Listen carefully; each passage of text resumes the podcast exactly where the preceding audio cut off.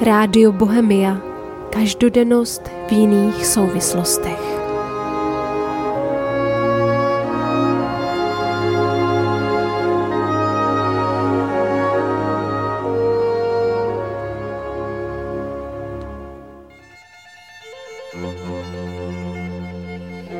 Posloucháte Rádio Bohemia.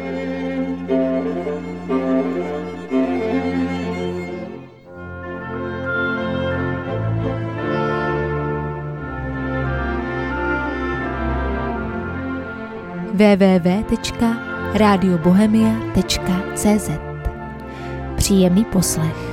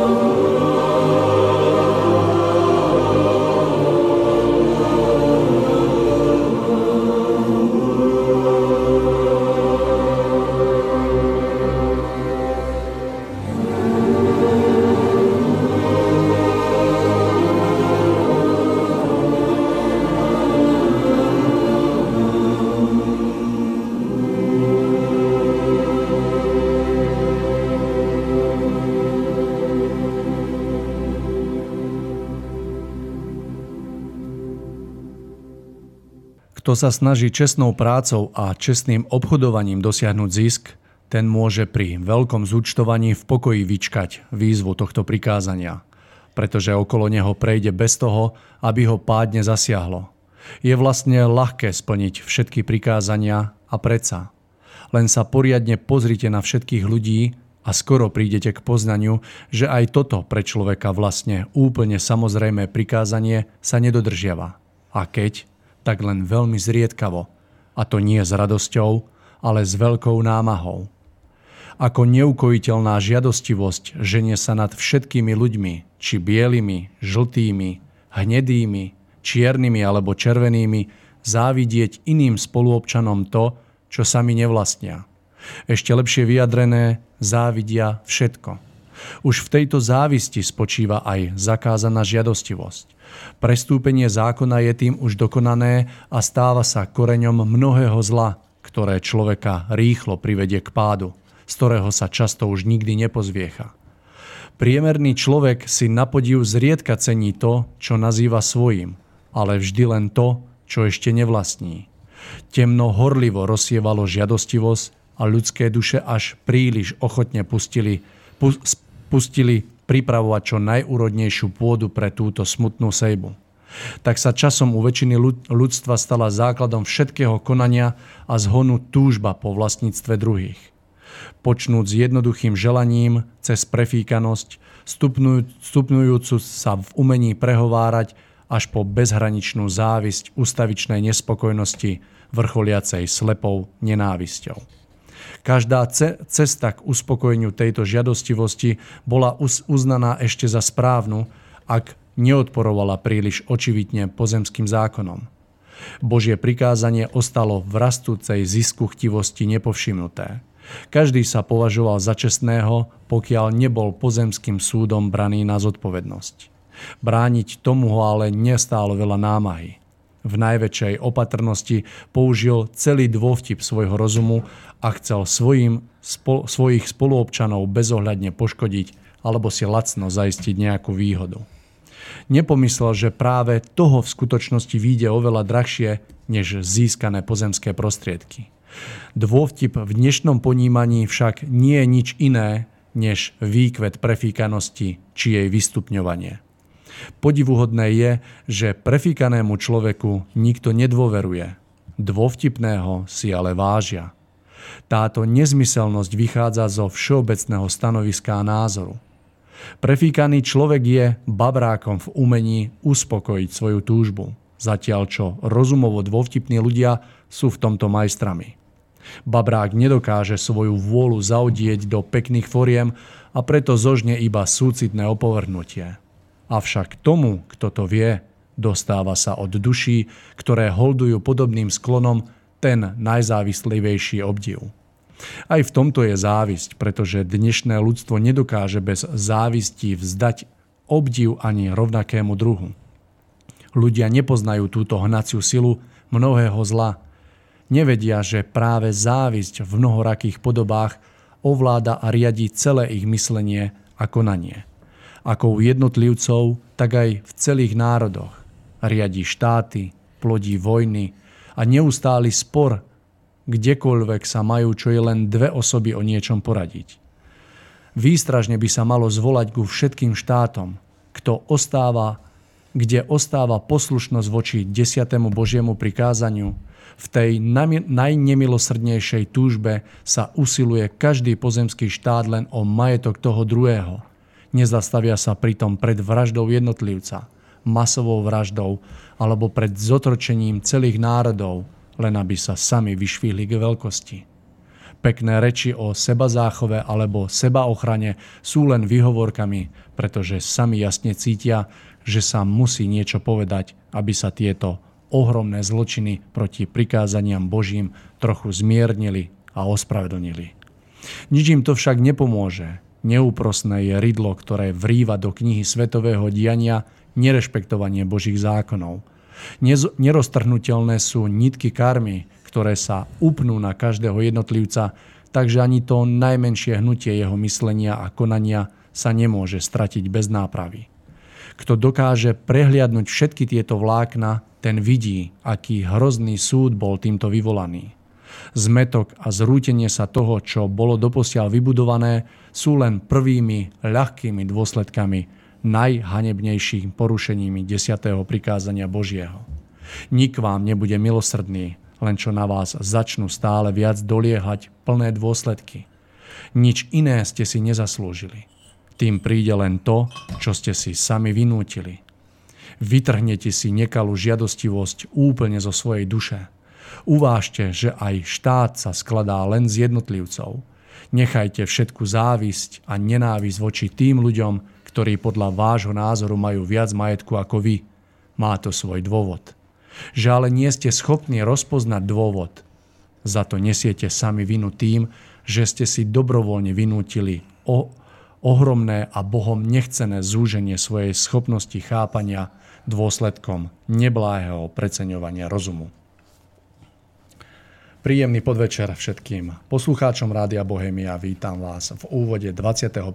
vydania relácie Ešte sa to zachrániť, v rámci ktorého, tak ako som to už teraz v úvode spomenul, budeme hovoriť o desiatej dobre mienenej rade, alebo ak chcete o desiatom Božom prikázaní, ktoré znie, nebudeš žiadostivý domu blížneho svojho, ani jeho služobníka, ani dobytka, ani čokoľvek, čo je blížneho tvojho.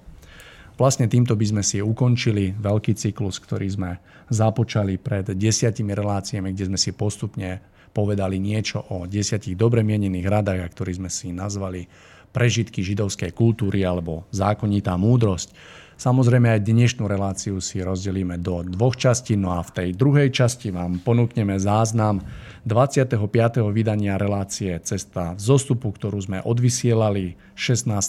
októbra 2015 na rádiu Slobodný vysielač, kde mojim hostom bol pán Milan Šupa a spolu sme sa rozprávali na tému, čo chýba súčasnému školstvu, tak verím, že aj táto druhá časť bude pre vás zaujímavá a podnetná.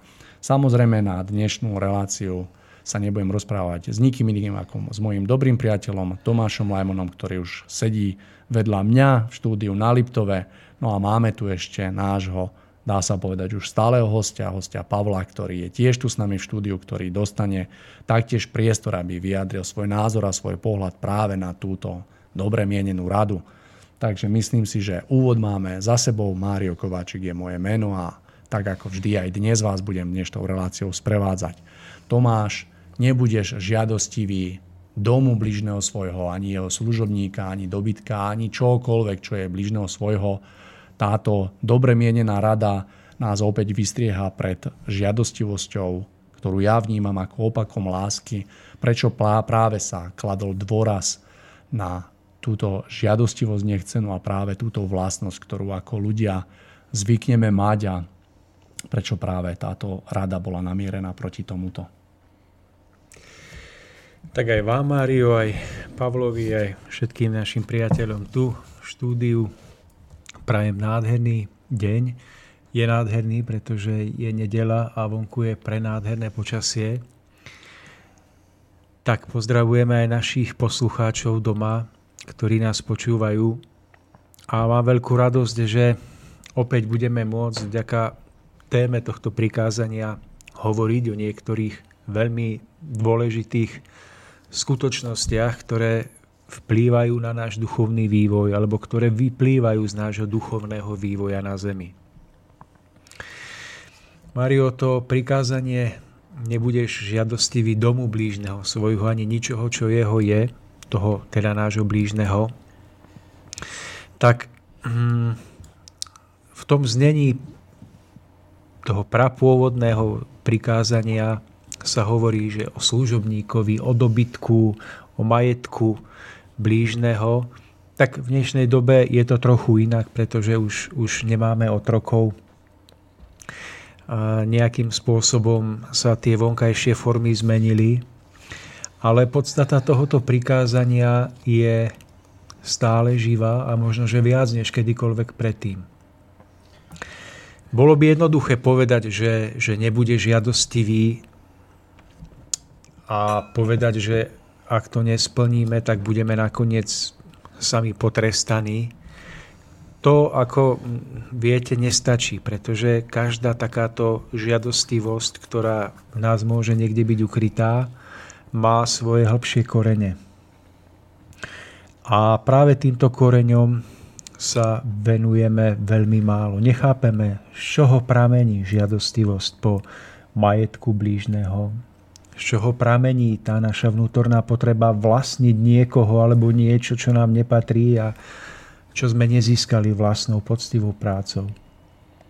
No ale ak nezi, nespoznáme, čo je prameňou a príčinou tejto žiadostivosti, kým e, neuhasíme ten prameň, z ktorého vyvierajú všetky tieto žiadostivosti, tak e, dovtedy toto prikázanie nemôžeme správne naplniť a žiť. E, možno, že zdanlivo sa dokážeme pohnúť ďalej, že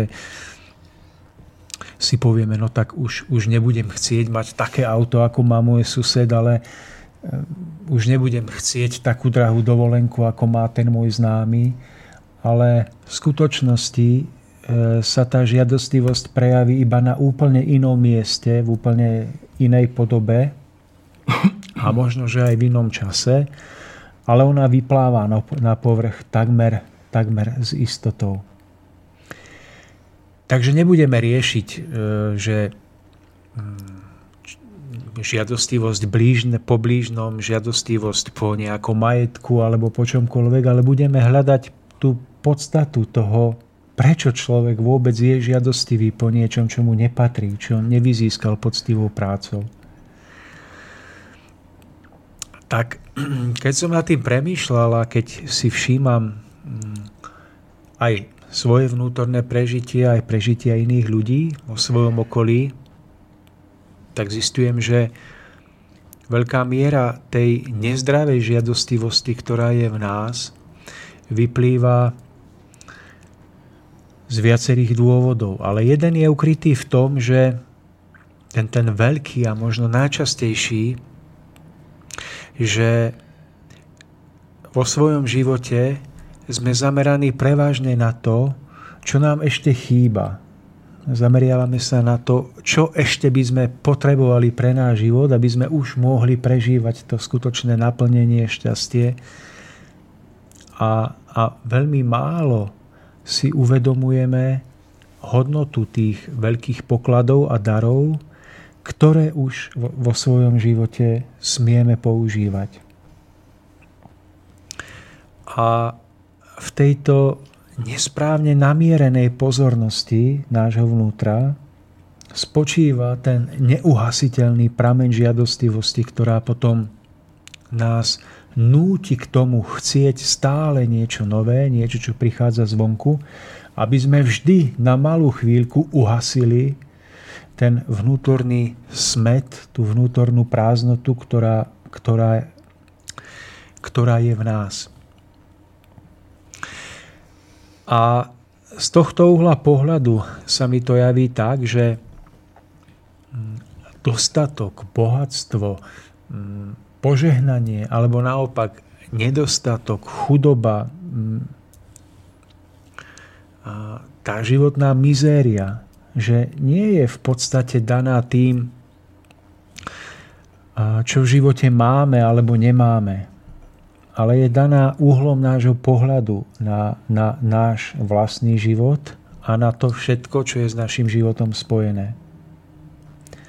Tak môžete mať človeka, ktorý, dajme tomu, má z pozemského hľadiska nesmierne mnoho. Môže mať to, to spomínané auto, môže mať krásny dom, môže mať krásneho psa, partnera, partnerku, deti zdravé, krásne môže mať z pozemského hľadiska všetko a napriek tomu má stále pocit, že potrebuje niečo nové, aby mohol prežívať šťastie. Ale väčšinou to nové, čo získa, ho vždy upokojí iba na chvíľku. No a opakom toho je človek, ktorý, dajme tomu, nemá ani zďaleka toľko to pozemských výhod, možností, ale uhlom svojho pohľadu, ako on pozerá na svoj život, na svoje životné šance a dary, ktoré vo svojom živote má, má pocit, že nestíha um, všetky tieto dary ani správne zúročiť a využiť, že ich má toľko. Hoci v porovnaní s tým prvým je chudák, je, je, je chudobný. A tak z pohľadu tohto zdanlivo ochudobneného človeka, on sa vo svojom vlastnom živote, vo vlastnom bytí môže cítiť ako, ako veľmi bohatý človek. No svojím spôsobom ako, ako kráľ. A môžete to vidieť na tom, že z jeho očí žiari iskra načenia, iskra radosti, že pracuje na niečom, čo práve je v jeho rukách, možné zušlachtiť, priviesť k nejakému rozkvetu, k nejakým plodom. Tak, tak na, poviem vám to na príkladu, že ten prvý bohatý, ktorý ale nemá vnútorný pokoj, je, sedí v prepichovej obývačke, ktorá, kde má plazmu, že ledva mu vôjde na tú stenu. Má tam najmodernejšie vybavenie, aby mal kvalitný zvuk spredu, zozadu, z vrchu. Sedí na koženom kresle, ktoré má, ale je vnútorne rozožratý a stále premýšľa nad niečím novým. Ak na to nemá peniaze, tak, tak premýšľa, ako by iného obral, aby mal, alebo ak má, tak zase iba sedí na tom gauči a, a loví po internete, aby si kúpil niečo nové, nový fotoaparát, nový tablet, vždy niečo nové, čo by na chvíľku ukludnilo jeho, jeho vnútorný smet. No a on si to vždy kúpi, potom je chvíľku vždy akože šťastný, ale po chvíľke zase príde prázdnota. Tá sa vkradne skoro vždy a opäť sedí pred tou plazmou a vyberá si z veľkej ponuky internetovej niečo nové. No ale on je otrokom tejto žiadosti, pretože nemá vnútorný prameň hm, radosti, tvorivosti, a nepozerá sa na to, ako by zušlachtil a priviedol k rozkvetu to, čo už má. A ten druhý možno, že sedí nie v prepichovej obývačke, ale sedí na drevenej stoličke vo svojej skromnej kuchyni, ale má v rukách hlinu, z ktorej môže modelovať prekrásne postavičky alebo nejaké krásne útvary, a on pri tej práci dokáže prežiť také silné vnútorné naplnenie aj zmyslu, že ho ani nenápadne, aby stále lovil v, na e-shopoch nejaké nové produkty. Lebo tento zdanlivo chudobný človek pochopil, že utíšiť tú žiadostivosť, tú, tú nezdravú žiadostivosť po vonkajších hm, výhodách môže iba tým, že začne naplno zúžitkovať a, a pracovať na svojich schopnostiach, ktoré má. V podstate ide o to, že on si uvedomí, že e, jeho život neurobi hodnotným to, čo si kúpi alebo získa zvonku, ale to, čo on dokáže vytvoriť. Skrátka to, čo dokáže vyrobiť, urobiť zapojením svojej vnútornej tvorivosti jednoducho prebudiť k životu. A zistí, že práve tento prvok v jeho živote, ten prvok jeho tvorivosti, využitia jeho darov, kedy nepremýšľa nad tým, čo nemá, ale, ale z toho mála, čo má, niečo začne vytvárať, tak práve toto mm, začne v jeho živote spôsobovať, že on je vnútorne radosný, vyrovnaný. No a o to menej potom potrebuje uh, vysielať myšlienky, žiadostivosti von zo svojho, zo svojho vnútorného života, aby stále niečo chcel. Takže keby som to veľmi jednoducho zhrnul, tak môžeme povedať, že nemôže nežiadostiť po niekom alebo po niečom človek, ktorý je pasívny, ktorý je lenivý, ktorý iba, iba vnútorne zahníva a iba si zvonku robí radosti a do nekonečna sa na chvíľku potešuje. To nemôže. Že pasívny, lenivý človek, ktorý nemá víziu svojho ďalšieho vývoja, víziu tvorivosti, ušlachtilosti, krásy, umenia, ktorý toto nemá, tak je iba otázkou času, kedy začne v ňom zahnívať to vnútro do takej miery, že on, on z túžby po, šťa, po šťastí začne sa klamať a zadovážovať si to šťastie zvonku. Čiže nie je možné naplnenie tohto prikázania, ak nemáte zmysel cieľ svojho života, cieľ, ktorý spočíva vo, v pochopení, vo využívaní schopnosti darov, ktoré máme a s využívaním toho, čo práve dnes máme k dispozícii. Viete, to nemá zmysel hovoriť, ja by som začal, ale potrebujem na to najskôr si kúpiť to a, a najskôr potrebujem zadovážiť hento, ale nemám na to ešte peniaze, takže ešte nejdem. Že takto to nikdy nezačína. To takéto, že až keď znamená nikdy. Vysušiť ten, ten prameň žiadostivosti to je ako keď sa napijete zo slanej vody, že to je taký prameň. On vyteká niekde z, ná, z nášho vnútra a keď sa napijete, tak ste ešte viacej smední. A potom zase pijete, ale opäť iba z tej slanej vody, až máte plné brucho, nemáte to kde dať, ale, ale ste smední. Ale už nemôžete piť. To je katastrofa. A začína to práve v tom, že človek nie až keď si kúpim dláta. Nie až keď si kúpim hudobný nástroj. Nie až keď si kúpim dom tak budem mať záhradu, kde budem robiť. Ale, ale vtedy to začína tá správna cesta k naplneniu tohto prikázania, keď sa obzriem okolo a zistím, čo práve mám. A zistím náhle, že, že zistím, čo som dovtedy nevidel, že mám zistím, že mám starú vrecovinu, z ktorej by, do ktorej by sa dal vyšiť nejaký nádherný kvet zo stušiek alebo z nitiek. Zistím, že mám niekde v pivnici hodený nejaký predmet, ktorý by sa dal krásne zušlachtiť, namalovať, vyzdobiť. Zistím mnoho vecí, ktoré práve mám už roky a vôbec o nich neviem. A začnem s nimi pracovať. A poznám ženy, ktoré zo závesov dokážu ušiť prenádherné šaty.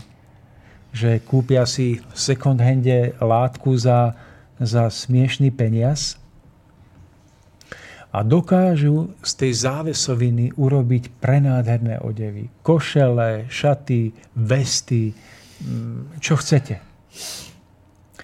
Takže, Mario, tá moja odpoveď na otázku, ako správne naplniť toto prikázanie, spočíva teda v tom, že je potrebné vykoreniť prameň žiadostivosti.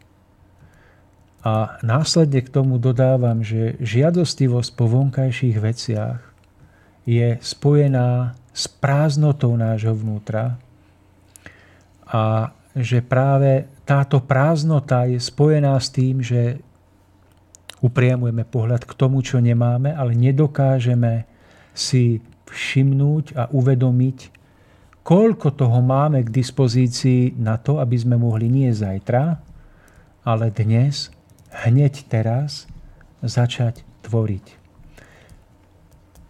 Veľmi pekne to vystihuje možno také príslovie, ktoré som si teraz našiel, že mali by sme viacej robiť, menej premýšľať a prestať pozorovať, ako žijeme.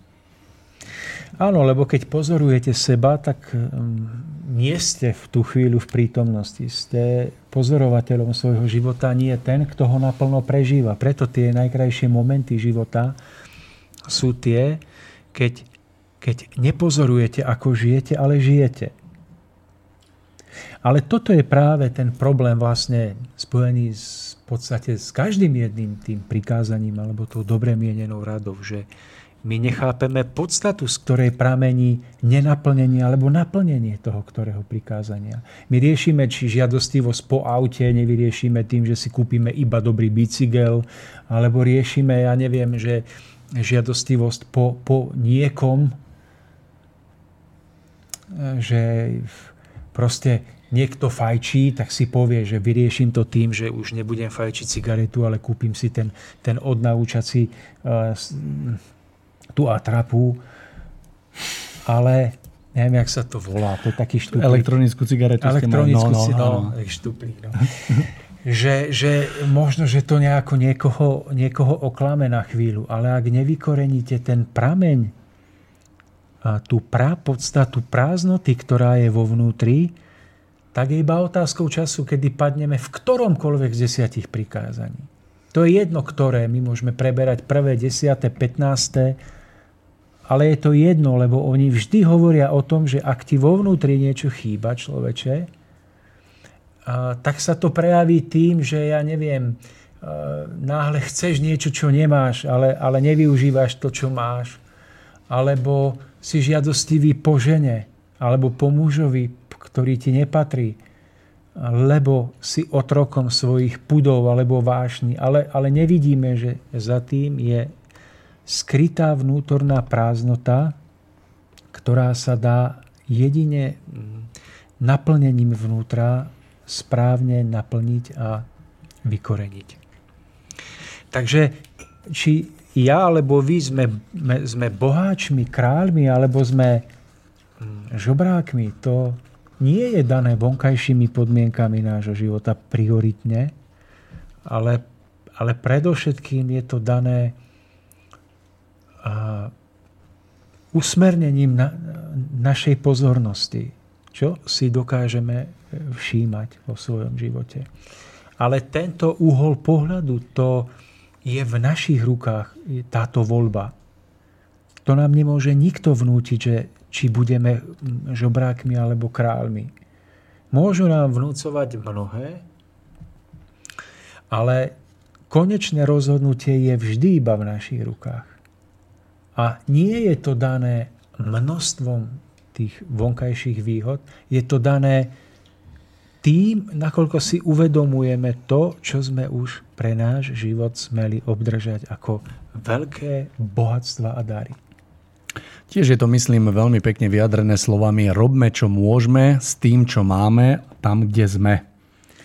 Lebo Mário, presne tak, že všimnite si, že ako to je s tým našim bohatstvom materiálnym, že máme eh, máme nejaké bohatstvo, dajme tomu, že vy máte, ja mám auto, máme dom, byt, nehľadujeme, máme možno počítač, telefón, ja neviem čo, bicykel, máme nejaký čas voľný.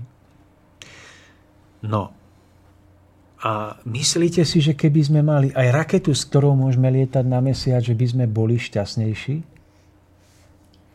No ja si myslím, že nie. No lebo keby sme tú raketu mali len my samotní, mohli by sme mať chvíľku pocit, že, že sme, že jednoducho máme nejaké výhody, ktoré nemajú iní a mohli by sme mať pocit nejakého chvíľkového naplnenia. Lenže, lenže keby tú raketu mali všetci, zase by sa to vytratilo, že, že neboli by sme šťastnejší, lebo to naše šťastie, teda ten pocit spokojnosti vonkajšej, je daný tým, že, že na vonkajšej rovine my sa porovnávame s inými. A keď iní majú to, čo máme, my zase máme ten pocit, že v podstate je to taký nejaký, nejaký priemer a potrebujeme viac. Ale nevidíme, že máme oveľa viac než tí pred 150 rokmi. Keby si oni predstavili, že, že že oni by v tej dobe mali mať to, čo máme my, tak, tak praskajú od radosti. Ale my to máme, ale nevnímame, lebo to majú všetci. Ono je to zaujímavé, Tomáš, aj z toho pohľadu, že keď si tak ja všímam okolo seba ten život a ľudí, aj seba hlavne, tak eh, vidím, že my máme častokrát upriamenú tú pozornosť na to, čo nemáme, lebo keď počujem napríklad vo svojom okolí dnes, sa vyjadri človeka, ktorý vyjadri istú nespokojnosť s tým, kde je a keď mu tak, ako sa snažím pripomenúť, to bohatstvo, ktoré má, tak ten človek si to hneď potom uvedomí. Ide len o to, že na tú chvíľku alebo na ten celý čas máme upriamenú pozornosť presne na to nesprávne a neuvedomujeme si to, čo napríklad máme, že ja neviem, poviem jeden z mnoha príkladov, že niekto sa dokáže posťažovať, že napríklad nemá to a to a mu pripomeniete to, že napríklad má dve ruky a dve nohy pretože videl som, každý poznáte, neviem ako presne sa volá ten človek, ktorého doslova musia doniesť na pódium, pretože nemá ruky ani nohy. A je fascinujúce pozorovať, aké obrovské šťastie dokáže prežívať vo svojom vnútri. A toto je, toto je, to je tak naplňujúce, keď vidíte to obecenstvo, ktoré tam stojí a ktoré, ktoré ten človek dokáže dojať k slzám, pretože všetci tí ľudia, všetci tí, čo tam sedia, majú ďaleko viac ako on. Ďaleko viac. On nemá ani ruky, ani nohy. Dokonca žije plnohodnotný život s manželkou aj s vlastným dieťaťom. Takže, takže Mário, keď to by zjednoduším, tak môžeme povedať, že nie ohliadanie sa na iných, na to, čo majú, ale naša vlastná námaha práca, naša vlastná tvorivosť je cestou k tomu, aby sme získali to, čo nemáme. Ale, ale že jedine tá samotná námaha a práca, ktorú vynakladáme pri tom zveľaďovaní svojich statkov alebo toho získavania toho, čo nemáme, že tá samotná námaha a práca je koreňom radosti. Nie je tá vec, ktorú nakoniec získame v podobe vonkajšieho predmetu. A my stále nechápeme, že to je tá námaha, to je tá práca, to je ten vnútorný pocit seba prekonania. Že prekonáme nejakú lenivosť, ktorú máme, pocit, že sa nám chce spať, ale my ráno staneme predsa len. Mm, že urobíme niečo, čím prekonáme niektorú zo svojich slabostí. A práve tento cit v nás vytvára pocit zmyslu. Dáva nám ten, ten prežiť ten pocit sebaúcty. Dá, a ona, on tento pocit nakoniec aj v druhých ľuďoch vzbudzuje, že pohliadnú na náš život a vidia, že ten život má svoju hodnotu. A keď budeme žiť takto a budeme vidieť, že pohľady iných ľudí, ich, ich hodnotenie nášho života je naplnené úctou voči nám, pretože my sami sa namáhame o to, aby sme žili poctivo, tak, tak tento pocit je krajší ako akýkoľvek auto, ktoré si môžeme kúpiť, pretože kto to zažil, ten, ten vie, o čom je reč, pretože toto je práve, toto je to, čo sa dotkne nášho najhlbšieho vnútra. Že iní ľudia si môžu, smú vážiť stopu nášho života.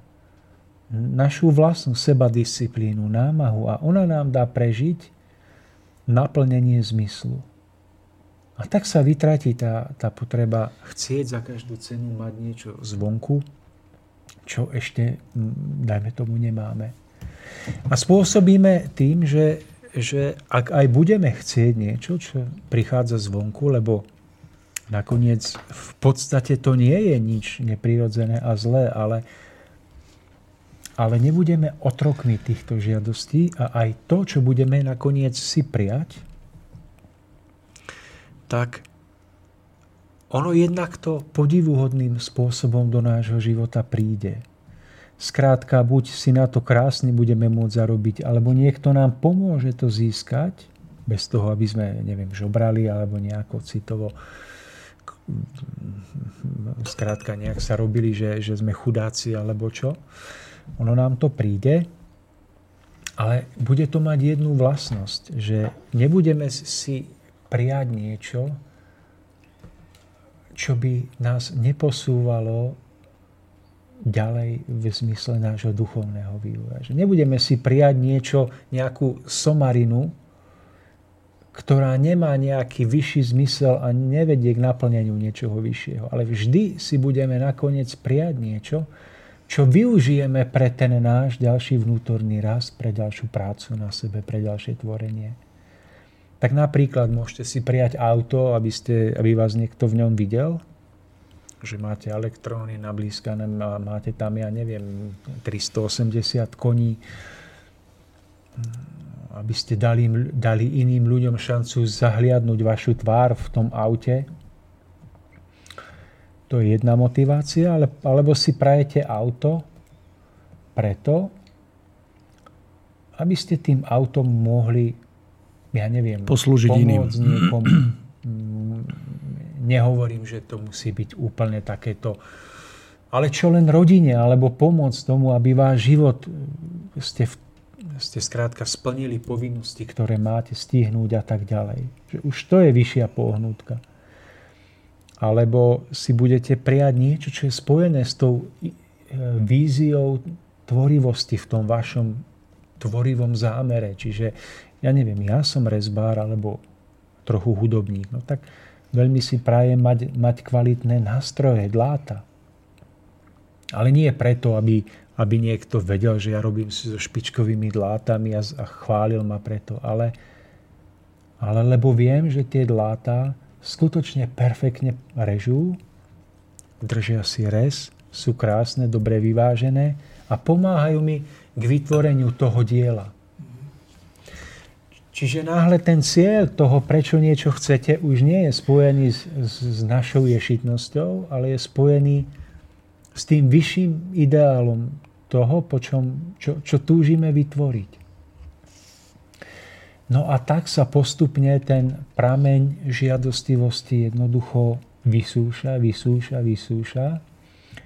Až nakoniec zistíme, že v podstate nám nerobí radosť to, čo je iba pre nás, pre chvíľkovú radosť, ale robí nám radosť to, čo nakoniec povznáša celé naše okolie. to sa vo vnútri ten program vymení a náhle ideme si kúpiť to auto, tak nás aj nenapadne kúpiť si auto, ktoré odvezie mňa a ešte, ešte toho vedľa. Ale kúpime si auto, kde, kde premyšľame, ako odviezť čím viacej ľudí. Že, že to sa ten program prirodzene vo vnútri vymení a my najlepšie, keď o tom ani nevieme, ale my sme náhle inými ľuďmi. No a to prikázanie my nemusíme mať na pamäti, že jej, že nie, ja nesmiem teraz bažiť po niečom, ale to my môžeme úplne vypustiť toto prikázanie z našej pamäte, pretože samotný náš život, tie pohnutky, ktoré nás budú motivovať k, na, k našim myšlienkám, k našim rozhodnutiam, našim skutkom, budú podnietené uh, túžbou po dosiahnutí niečoho vyššieho. A, a my môžeme potom zabudnúť na všetky tieto prikázanie, na ich samotné znenie. Ale oni budú vpísané do nášho vnútra to, že podstata zachovania týchto prikázaní bude vodkaná do nášho najhlbšieho vnútra ako súčasť nášho rozhodovania v každodenných situáciách. Takže pamätajme, že nikdy nebudeme dostatočne spokojní samotným zveľaďovaním vonkajších statkov, lebo, lebo ten pocit bohatstva na vonkajšej rovine je daný tým, že my sa porovnávame s okolím. A keby sme aj na chvíľku boli bohatší než všetci, v okamihu, keď aj ostatní zbohatnú, zase len začneme mať pocit chudoby. A keby sme zase poskočili napred a zase mali niečo, čo nemajú iní, opäť budeme mať pocit e, bohatstva, ale len na chvíľu, lebo on je daný tým, že sa porovnávame s okolím. Skutočnosť vnímam tak, Tomáš, že tá žiadostivosť sa nedá ukojiť. Nech je proste, ja to mám tak v mladosti prežité, e, toto obdobie, že e, vždy tá túžba jednoducho, pokiaľ pramenila zvnútra a chcel som ju uspokojiť niečím vonkajším, tak vždy, keď to prišlo, tak to naozaj prišlo na chvíľku. To ušlo úplne do zabudnutia tá žiadostivosť sa opäť vystupňuje v človeku a baží opäť po niečom novom, ďalšom, ďalšom, ďalšom, až kým sa v skutočnosti ako nedá z človeka preč a nenahradí sa jednoducho, že nič pozemské nedokáže uspokojiť tú žiadostivosť, sa nenahradí tým skutočným a pravým v človeku. Mario, ja som si to prežil ešte na takej situácii, že veľmi som si prial mať, ja neviem, veľmi kvalitný nástroj, gitaru alebo čokoľvek v tomto výtvarnom mojom snažení. No a nakoniec som si všimol nástroje veľkých majstrov. To je jedno, či hudobníkov alebo výtvarníkov. Ja som paradoxne zistil, že oni hrali na takých obitých šmejdoch alebo používali také šmejdy, ale oni to neboli šmejdy. Oni to boli normálne kvalitné nástroje, ale, ale ani by vás nenapadlo, že že s týmto sa dá urobiť niečo tak úžasné. A som rozmýšľal, prečo oni stále prečo oni stále robia s takýmito nástrojmi a má takú obitú gitaru a nechce novú. Ja si vravím, veď ja, ja neviem ani stotinu z toho a stále si zakladám na tom, aký je ten nástroj, aké má strúny, akú má... A on absolútne toto nerieši, ale to, čo vyjde spod jeho rúk, je, je že skláňate sa k zemi. Tak si poviete, ako je to možné? A ja, ja tuším, ako je to možné. Že čím menej to vkladáte do schopností do, do skutočnej práce, do toho, čo vzniká, o to viac vám záleží na vonkajšej forme. Ale o čo viac vás naplňa to, čo spod vašich rúk vychádza, tak, tak o to menej potrebujete mať stále niečo navonok nové, stále niečo navonok dokonalé. Ja som videl dláta starých majstrov, no to boli, to, to sa mi zdalo, že to sú šrobováky, rúčky poobíjané, ale čo z tých rúk, čo po tých rúk vychádzalo, to bolo niečo úžasné. Je to presne o tom, Tomáš, že mali by sme naozaj viacej, viacej sústrediť svoju pozornosť, čo môžeme dokázať a myslím si, že pozornosť nás, ľudí je zameraná hlavne na to, že e, ako ste povedali, že, že dajte mi peniaze a potom bude mať plán a ja sa domnievam, že to funguje tak, že keby človek mal plán, tak má peniaze. Tak. Hej, že jednoducho, ja poznám kamaráta, ktorý ma fascinoval, e, jednoducho naozaj e, vyrástal v pomeroch, ktoré boli veľmi skromné, až menej ako skromné a bol vášnivý turista a vždy, keď sa stretli, tak každý tam mal jednak špičkové oblečenie, špičkový bicykel a tak ďalej. A on bol v tepláčikoch s roztrhaným rúbsakom a na tej Ukrajine ale to, čo z neho vychádzalo pri naplňaní jednoducho toho vyššieho zmyslu, bolo obdivuhodné a veľmi poučné. Mám to pred obrazom, pred očami stále a je to presne tak, ako ste povedali. Tomáš, ak e, nebudete mať námietku, dáme si krátko. Dáme si hudbu a potom ide aj Pavol. Takže, takže potom tak, takže o, našu prestávku vyplníme o, Maxom Richterom a skladbou s názvom Sarajevo.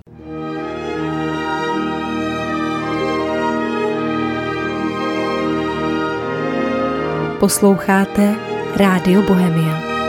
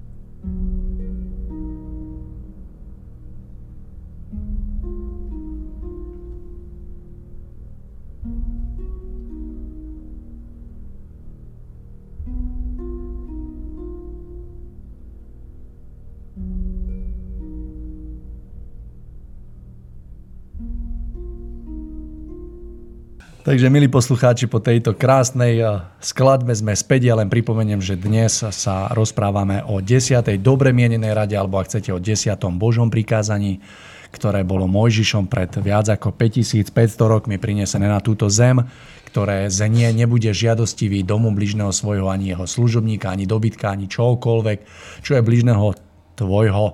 Takže hovoríme o žiadostivosti, ktorá je v nás a o všetkých tých príčinách a súvislostiach, dá sa povedať, že o takom hĺbšom zmysle celého tohto prikázania alebo tejto dobromienenej rady. Budeme v tomto rozprávaní pokračovať. Takže Tomáš, máme tu aj hostia Paula, ktorému ja by som rád teraz odozdal slovo, aby sa s nami podelil o vlastný taký vhľad na práve túto dobre mienenú radu. Ja sa na to veľmi teším, takže Pavol, ak vás môžem poprosiť, vidím, že máte prípravu, takže odovzdáme mikrofónik, lebo máme iba dva ale verím, že to tu všetko zvládneme, takže je to pripravené. Pavol, nech sa páči. Takže... Ďakujem za slovo. Pozdravujem všetkých poslucháčov eh, Rádia Bohémia. Takže chcem prispieť zrnkom múdrosti do tejto relácie. Eh, zopakujem téma, téma dnešného hovoru hovorí o desiatom Božom prikázaní. No, e, toto prikázanie má dlhšiu verziu a kratšiu verziu. Ja to ako nebudem rozoberať. Tá prvá, tá väčšia bola zmienená e, moderátorom, našim moderátorom, ktorú e, predložil pán Mário. No, v skratenej forme, keď to zopakujem, tak je to nepožiadaš majetok blížneho svojho ani ničoho, čo jeho je. Chcel by som asi prispieť e, v nejakých troch rozmeroch. Ten e, prvý rozmer je vlastne vnútorný a vlastne pojednáva o, o žiadostivosti. E, tak to je taký dohovor tej ľudskej duši. A tento prvý bod pomerne dobre rozobral Tomáš, lebo rozobral ho na, na drobné šrobiky a hovoril rôzne varianty alebo prípadne nejaké príbehy, ktoré sa k tomuto tématu viazali. Ja len e, zopakujem k tomu prvému bodu, že e, tej, e, tej žiadostivosti, teda jedná sa o tú žiadostivosť a problém je tam, že mm, všetci po niečom túžime. To by ani nebol problém, je to ako prirodzené, len eh, problém je v tom, že je to prílišná žiadostivosť. A druhá vec, že nie sme všetci na, nejakej, eh, na nejakom rovnakom stupni vývoja, ale je medzi nami nejaký, nejaký potenciál rozdielu. To znamená, že jedni dobiehajú tam, kde už druhí sú a vzniká určité napätie, pnutie, že ten už akoby na, čo je na vyššej úrovni, má už to a to a to a to vlastí, vlastní, tak vzniká ten potenciál, že ten slabší ho chce ako dobehnúť a túži nadmerne túži, potom to voláme žiadostivosť a chce ho akoby dobehnúť a vlastne z toho vyplývajú rôzne problémy, e, rôzne vedľajšie účinky ako závisť a nenávisť. No ale toto už tak bolo dosť dobre e, rozobraté a nechcel by som sa e, k tomu už nejako vrac, vraciať, lebo hovorili sme, že je potrebné uti, utíšiť žiadostivosti. No tak toto je to, čo ešte sme sa nenaučili celkom, lebo v škole sme to ako nemali na hodinách, ale je ten problém medzi nami a vyvoláva vlastne konfliktosť. Môže to byť konflikt v domácnosti, v škole, vlastne v verejnom živote, Mm, sociálnej pomery, teda, alebo štátne pomery, kde je veľký rozdiel teda v majetkovosti.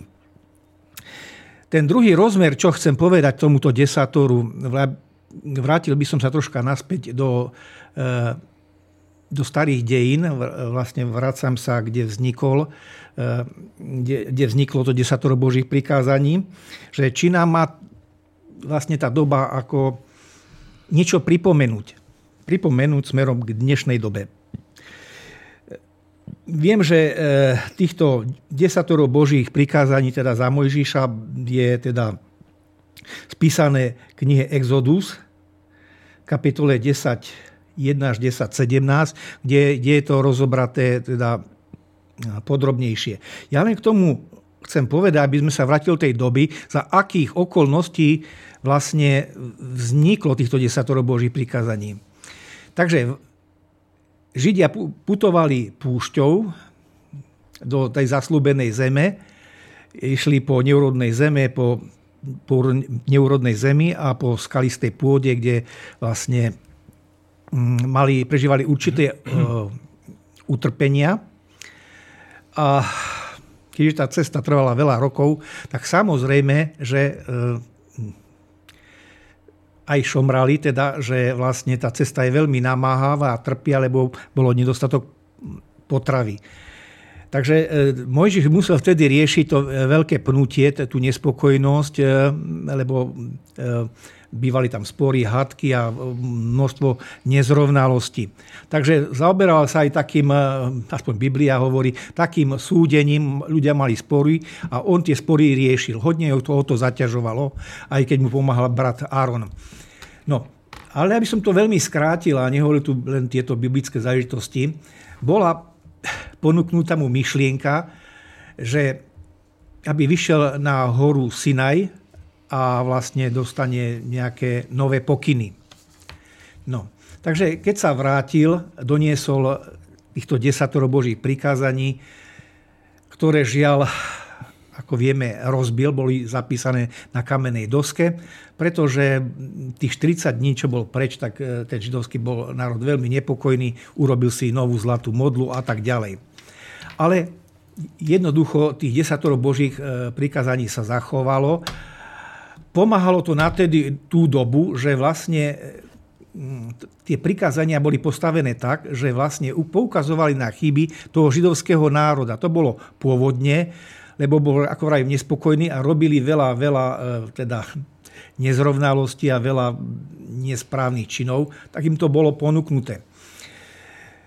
E, ja sa teraz vrátim skokom do dnešnej doby, e, dnešného času, 21. storočie a chcem sa zamyslieť, čo nám to chce povedať dnešnej dobe, o čom to vlastne je. Lebo dnešná doba je veľmi dynamická, veľmi pružná. Žiaľ, je tu veľa relácií biznis, show e, sú tu telenovely, ktoré nás veľmi zamestnávajú a odvádzajú nás od nejakých pekných princípov a pekných cností a vlastností. Takže máme našich masmediálnych prostriedkov, máme veľa relácií, hry, reklamy, kde máme zabudnúť, že aj vlastne je nejaká intuícia a je tzv. duchovný zostup. No a keď hovorím o tej dnešnej dobe, tak chcem povedať, že vlastne týmto, týmito prikazaniami, hovorím o týchto desiatich naraz, máme si spomenúť alebo pripomenúť tieto prikázania, lebo sa nachádzame do určitej miery v podobnej no, dobe alebo atmosfére, aspoň takto nazvem, eh, kde vykonávame určité chyby, hej? veľa omylov. To, že hovoríme dneska o žiadostivosti, to len jeden, jeden bod z tých desiatich prikázaní. Takže táto relácie chce aj pripomenúť v dnešnej dobe, modernej dobe, hovorím 21. storočie, že máme sa aj obzrieť dozadu, e, prečo vlastne týchto desatorov vzniklo. No, no jednoducho, preto kvôli tomu vývoju. My teraz hodne zanedbávame vývoj, pretože máme tie telenovely, kde je veľa hier, počítačové hry a hry o peniaze. Čiže nás odvádzajú a potlačajú nám tú intuíciu. Hej, potlačajú to, čo by sme inak prirodzenou cestou, e, prirodzenou cestou by sme napredovali ako rýchlejšie. No a tretí rozmer v tejto novej dobe chcem poukázať, že my žijeme v tom hektickom období, ako som hovoril, plný zmien, premien, môžeme nazvať transformácia, bod obratu, ako si to človek e, nazve. Takže ešte chcem k tomu povedať jednu vec, ktorá s tými, s tými prikázaniami súvisí. O týchto veciach sa veľa nehovorí. Je to ešte problém E, spätného účinku. chcem tým povedať, že ak sú rôzne žiadostivosti, dnes sme síce hovorili len o, o žiad, žiadostivosti a majetku a keď nesprávne narábame s ním, tak vlastne závidíme. Vytvárame formy, ktoré nás potom budú v, e, v budúcnosti obťažovať. Hej? Takže my už máme pred sebou, alebo tak to poviem, je teraz pomerne vysoký dátum vo vesmíre, na niekoľko minút 12, povedané obraznými slovami samozrejme, že máme sa pri týchto prikázaniach troška obzrieť dozadu, ale aj dopredu, či máme správne nastavený vlastne pohľad na správny zostup. A tých, tých desatoro je pomôcka, ktorá nám v tom má pomáhať. Viete, minule som zabludil na počítači a e, vyskočila mi taká webová stránka Postoj, Postoj SK a tam e, niekto mal tam diplomovú prácu, to bol blog. A mal tam rôzne úvahy, teda sa chcel s čitateľmi podeliť o svoje skúsenosti. A je to inak, e, je to inak web pre veriacich, je to katolický web, taký troška liberálny. A riešil tam otázku, že, že, že nech si ľudia správne vyberú. Že buď verím stvoriteľa, alebo verím v osud. Že to, že to vôbec nejde do, do, e, proste dohromady. Ja chcem tomu len toľko dodať, že tieto veci pre tých, ktorí majú veľké srdce, sa to všetko zmestí. Eh, kto verí stvoriteľa a verí osudové nitky, teda ako som povedal pred chvíľkou, tie osudové vlákna, to je predsa vzájomný, vzájomný súvis. Predsa tvorca dal nejaké pevné zákony, ktoré sú vodkané eh, do stvorenia a s tými osudovými nitkami sa vlastne ráta podľa, ich, podľa č- našich ľudských činov, či ako prežívame cnosti a necnosti. Tak chcem poukázať, že toto, čo tu hovorím, nie je žiadne náboženstvo. Nie je to o tom, že by sme sa vracali do, minulé, do minulej doby a propagovali teraz e, narýchlo proste alebo chceli preformátovať e, náboženský systém, to nie. Ale pripomenúť cnosti a necnosti a, e, a sformovať ich tak, aby zapadli správne do našej doby. Aj to reč o tom bohatstve, reč o, o majetku.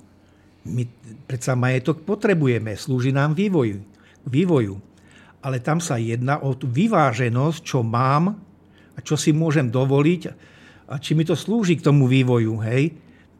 To není vývoj materie, to je vývoj ducha. A my tú materiu potrebujeme ako pomôcku, aj ten majetok, aj to vlastnenie. To je v poriadku. Ale k stupienkom, predstavíme si to ako schody, stupienkom vývoja nahor. Takto to máme e, takto chápať. No ako som povedal, že my keď sme postavení pre tú novú dobu, lebo naši klimatológovia nás učia nejaké zmeny, vidíme to morských prúdov, ľadovce sa topia, niečo sa otepluje, golfské prúdy sa menia, atmosféra, škvrny na slnku, čiže sa niečo mení. My v tomto čase máme si niečo podobné zopakovať, ako bolo začias Mojžiša, už to tak poviem, keď bolo pripomenuté, že keď sú išli tí Židia to púšťou a chcú napredovať, musia proste niečo prijať pravidla hry do budúcnosti.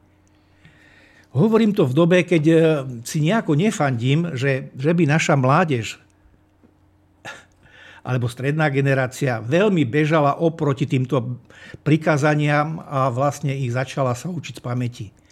Dnešná mládež je troška cez tie médiá navedená na nové typy telefónov a vlastne je troška aj odvádzaná, čo by nebolo ešte ani tak zlé, lebo my aj telefón potrebujeme, predsa je naše každodenná pomôcka, ale zase nie s ním spávať, hej, to je niečo iné.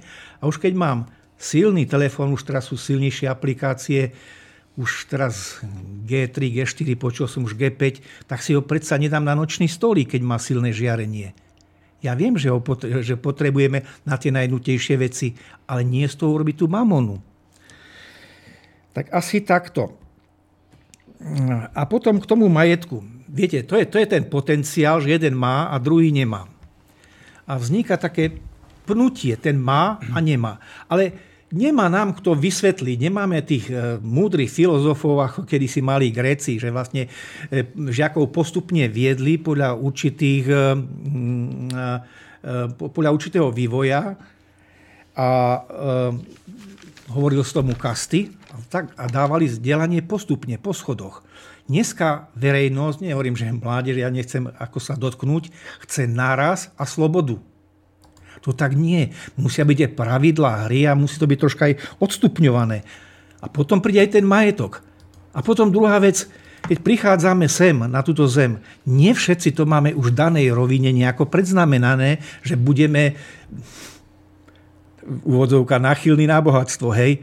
Musíme si prežiť aj určité obdobia, keď jednoducho musíme vedieť, ako to je nemať majetok a prejsť nejakou krízou.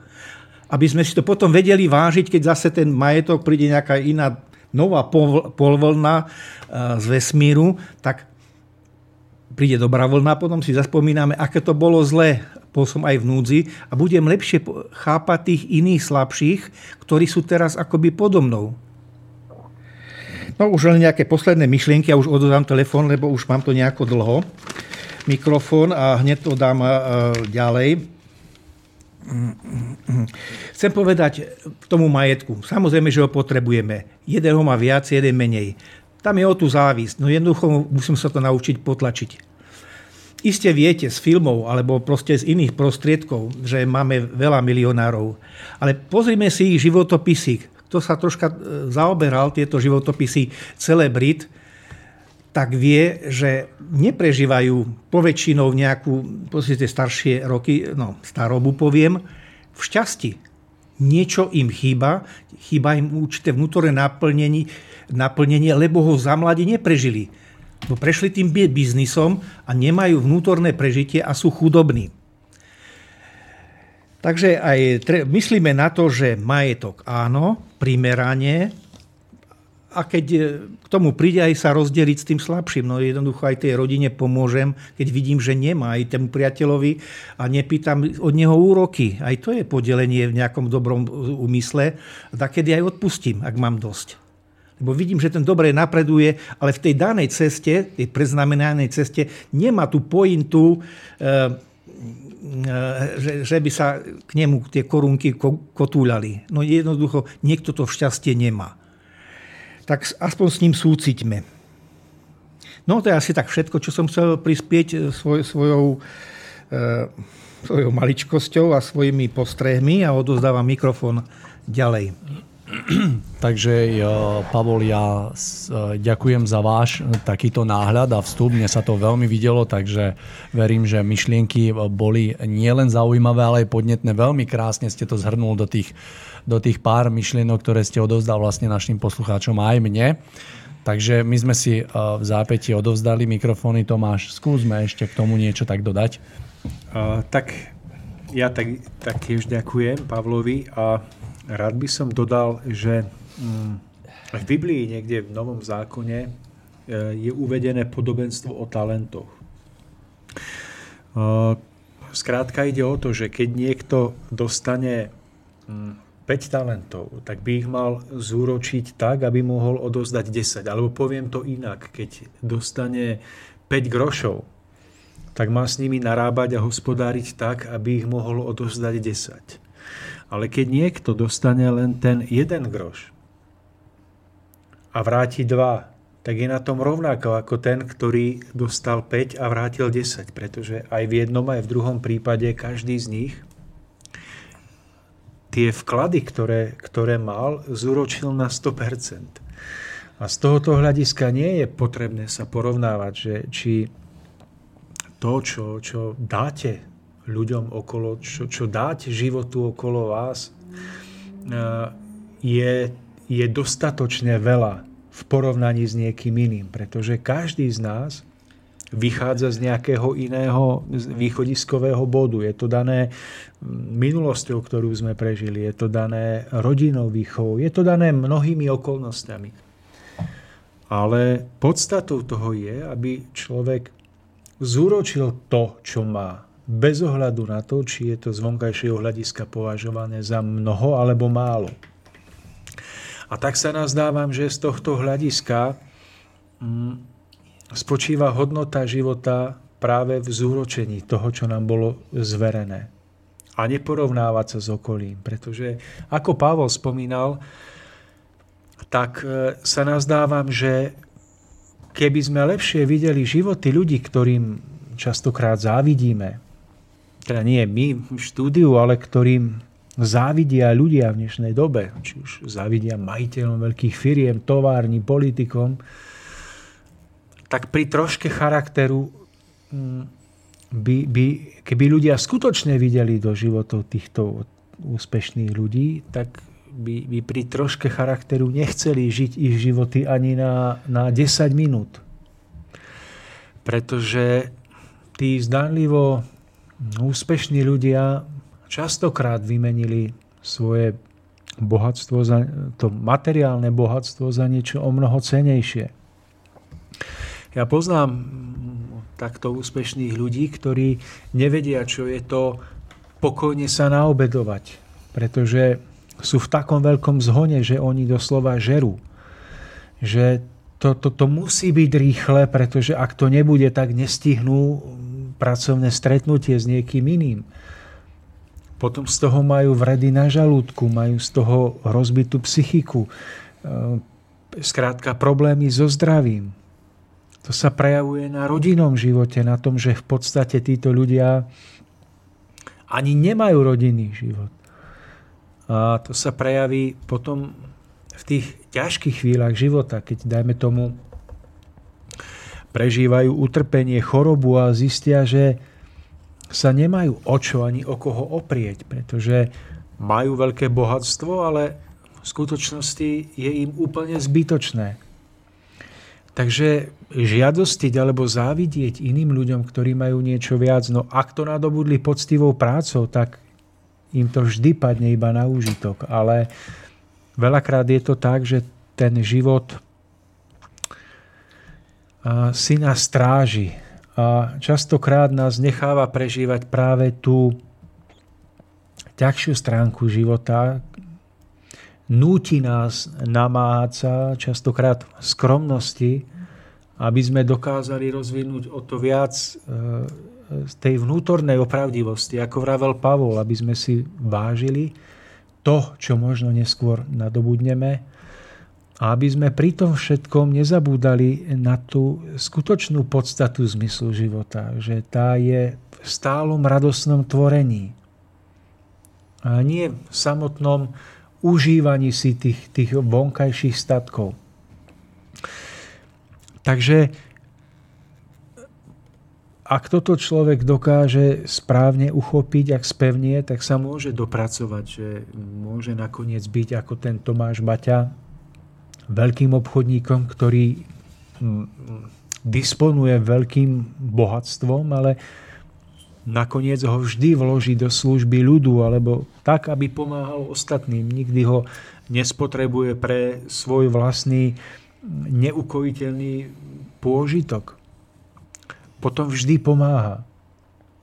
Ale kto z nás je tak ďaleko a kto z nás si môže s istotou povedať, že by túto ťarchu hm, hm, bohatstva alebo ťarchu vonkajšieho zdaru uniesol. Veď si zoberte, že ako to je s nami ľuďmi, že, že keď nás niekto eh, motivuje, že neviem, zomreli by sme od hladu, no tak chodíme do tej práce. Alebo by nás niekto trestal, no tak budeme chodiť do tej práce aj, aj od rána 6. budeme ťahať aj 12. Ale kto z nás by jednoducho pracoval, keby nemusel, keby na, na neho nedoliehali tie vonkajšie strachy a tlaky, že neprežije no tak mnohokrát by sme jednoducho upadli, naše nasadenie by poľavilo a počase by sme ustrnuli. Ale tá, ten život je nastavený tak, že, že nás vedie k tomu, aby sme stále boli v nasadení svojich síl, aby sme neupadli. A práve v tom je ukryté najväčšie požehnanie. Nie v tom, že by sme všetko mali, ale v tom, že nám práve naopak mnohé nie je dané a ak, tak iba ako protiváha za našu najväčšiu námahu. V V tom je zmysel života.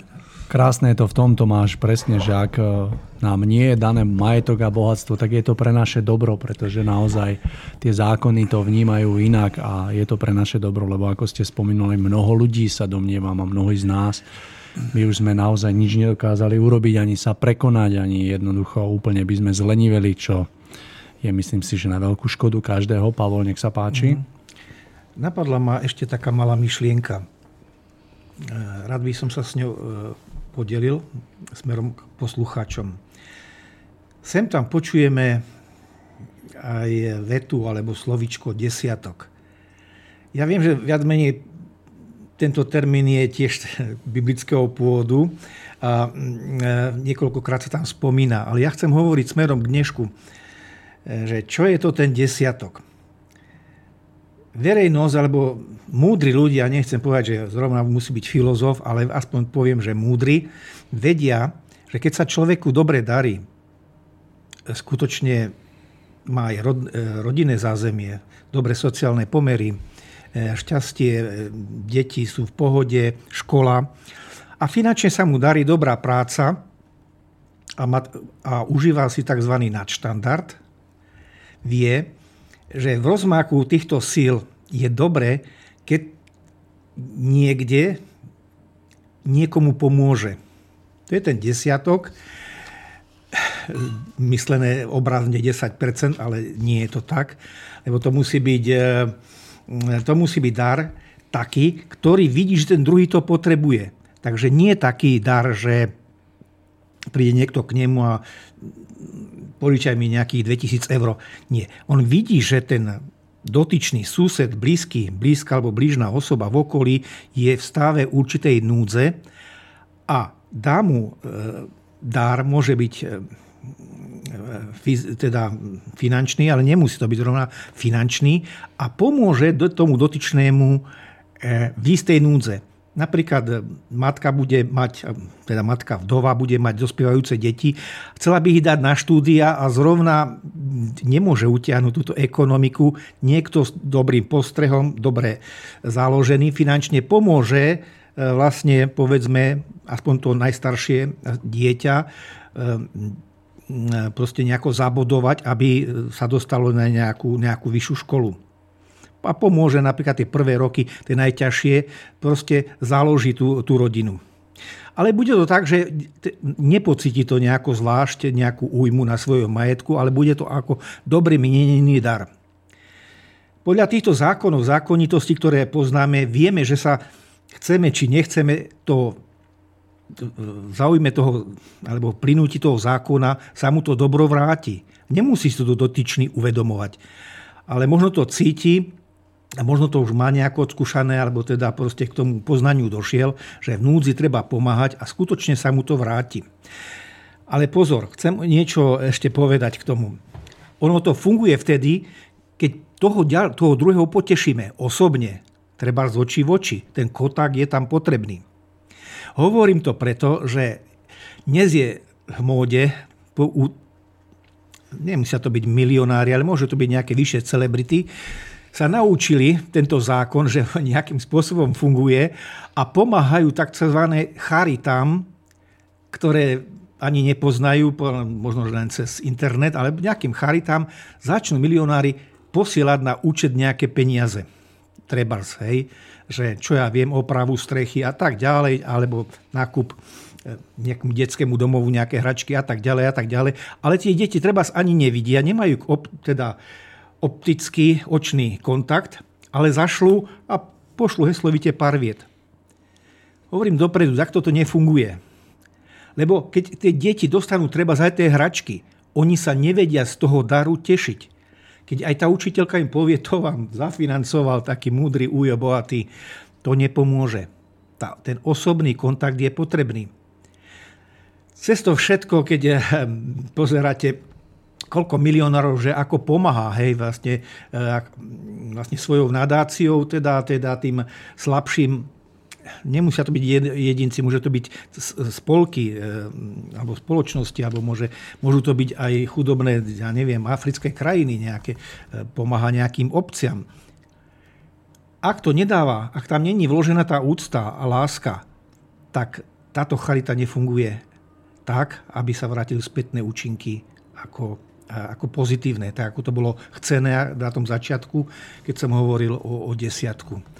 Podobne je to tak, a už to skrátim, e, biblický príbeh, kde e, syn e, Boží putuje svetom a po izraelskej zemi a je tam príbeh tzv. bohatého mladíka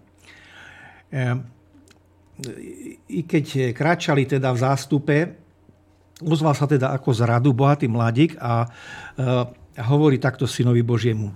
Od mladí dodržiavam všetky prikázania, ktoré nám dal môj, môj Žiž a veľmi si ich vážim a ctím. Čo mám robiť, aby som vošiel do kráľovstva nebeského? Simoži sa ako zahľadil a povedal, e, zanechaj majetok a e, pridaj sa ku mne. No ten mladý mladík samozrejme sklopil oči a e, túto, túto, túto ponuku nemohol prijať. Hej. Presnejšie povedal, že nasleduj ma, symbol, že nasleduj ma, teraz hneď. Je to vyriešené. Takže e, vidíme tú nepripravenosť, že aj my mnohokrát sme nepripravení naraz takéto odvážne ponuky prijať. Samozrejme, musíme troška aj systematicky ísť na to, e, ale mm, musíme sa niekedy aj niečo vzdať, keď chceme dosiahnuť nejakú vyššiu metu. Hej. Tak kedy sa môže stať, že pre nejakú vyššiu metu aj, tu, aj ten majetok musíme zanechať, keď sa jedná o veľkorysé, veľkolepé veci, záležitosti, diela hej, alebo úkoly, misijné cesty. No asi takto by som to ukončil. Takže ďakujem, milí poslucháči. Žiaľ, náš čas sa naplnil a dnešnú reláciu musím ukončiť a preto mi dovolte, aby som sa na samotný záver rozlúčil následovnými myšlienkami. Kto v novej ríši Božej na zemi nebude chcieť byť spokojný s postavením, ktorému bude dané rozuzlením karmických vlákien, ktoré sám vytvoril, ten a ani nie je hodný príležitosti, aby sa pomerne ľahko zbavil starých vín, ktoré na ňom spočívajú. Nie je hodný toho, aby ešte súčasne dušovne dozrel a našiel cestu nahor do domova všetkých voľných duchov, kde vládne len svetlo a radosť. Každý nespokojný človek s tým, čo dostáva, bude v budúcnosti braný neúprosne ako nepotrebný rušiteľ želaného mieru, ako prekážka zdravého vzostupu. Ak v ňom ale bude ešte dobrý zárodok, ktorý presvedčivo zaručuje skorý obrad, tak bude novým pozemským zákonom k vlastnému užitku tak dlho pokorený, až kým príde k poznaniu bezpodmienečnej správnosti múdrej vôle Božej. O správnosti aj pre neho, ktorý doposiaľ len v dôsledku krátkozrakosti svojej duše a vlastnej hlúposti nemohol spoznať, že lôžko, na ktorom teraz na zemi leží, si zhotovil on sám ako bezpodmienečný dôsledok celého jeho doterajšieho bytia, viacerých životov pozemských i životov na onom svete a že to nie je náhoda slepé ľubovôle. Konečne pritom spozná, že pre seba potrebuje práve to a iba to, čo prežíva, kde sa nachádza, ako aj pomery, do ktorých sa narodil so všetkým, čo s tým súvisí. Ak na sebe usilovne pracuje, tak bude stúpať nahor nielen duševne, ale aj pozemsky. Ak si však trucovito chce vynútiť inú cestu bez ohľadňa na úkor spolublížnych, tak mu to nikdy nebude na užitok. Pokiaľ bude človek očakávať alebo dokonca žiadať, aby sa mu dokázalo, že svojim názorom na omyle bude to iba nový hriech a opovážlivosť. On sám sa učinil neschopným poznania a naložil na seba najväčšie bremeno spôsobom, ktorý sa najviac protiví Božej vôli. Preto sa bude musieť o poznanie, ktoré v sebe hrubo zasypal usilovať sám. Pre ľudské duše to bude tvrdý zápas, kým sa bude môcť oslobodiť od zvyčajného prestúpenia 10. Božieho prikázania a budú skutočne podľa tohto prikázania žiť v zmýšľaní, v reči a v konaní. Ale na všetkých tých, ktorí to nedokážu, čaká utrpenie a zánik tu na zemi a na onom svete. Milí poslucháči, toto by bolo úplne všetko z dnešnej relácie. Ja veľmi ďakujem nášmu hostovi Pavolovi, že sa podelil o svoj pohľad a názor práve na túto dobre mienenú radu. Tomáš, ďakujem aj vám. No a milí poslucháči, od mikrofónu sa s vami lúči Mário Kováčik. Prežite krásne svetlom prežiarené dne a budeme sa tešiť opäť o 28 dní a nevypínajte, pretože po dnešnej časti alebo našej časti bude, tak ako som už spomínal, pustená záznam z relácie 25. vydania relácie Cesta v zostupu, v ktorej sme sa spolu s pánom Milanom Šupom rozprávali na tému, čo chýba súčasnému školstvu. Takže krásny deň a do počutia.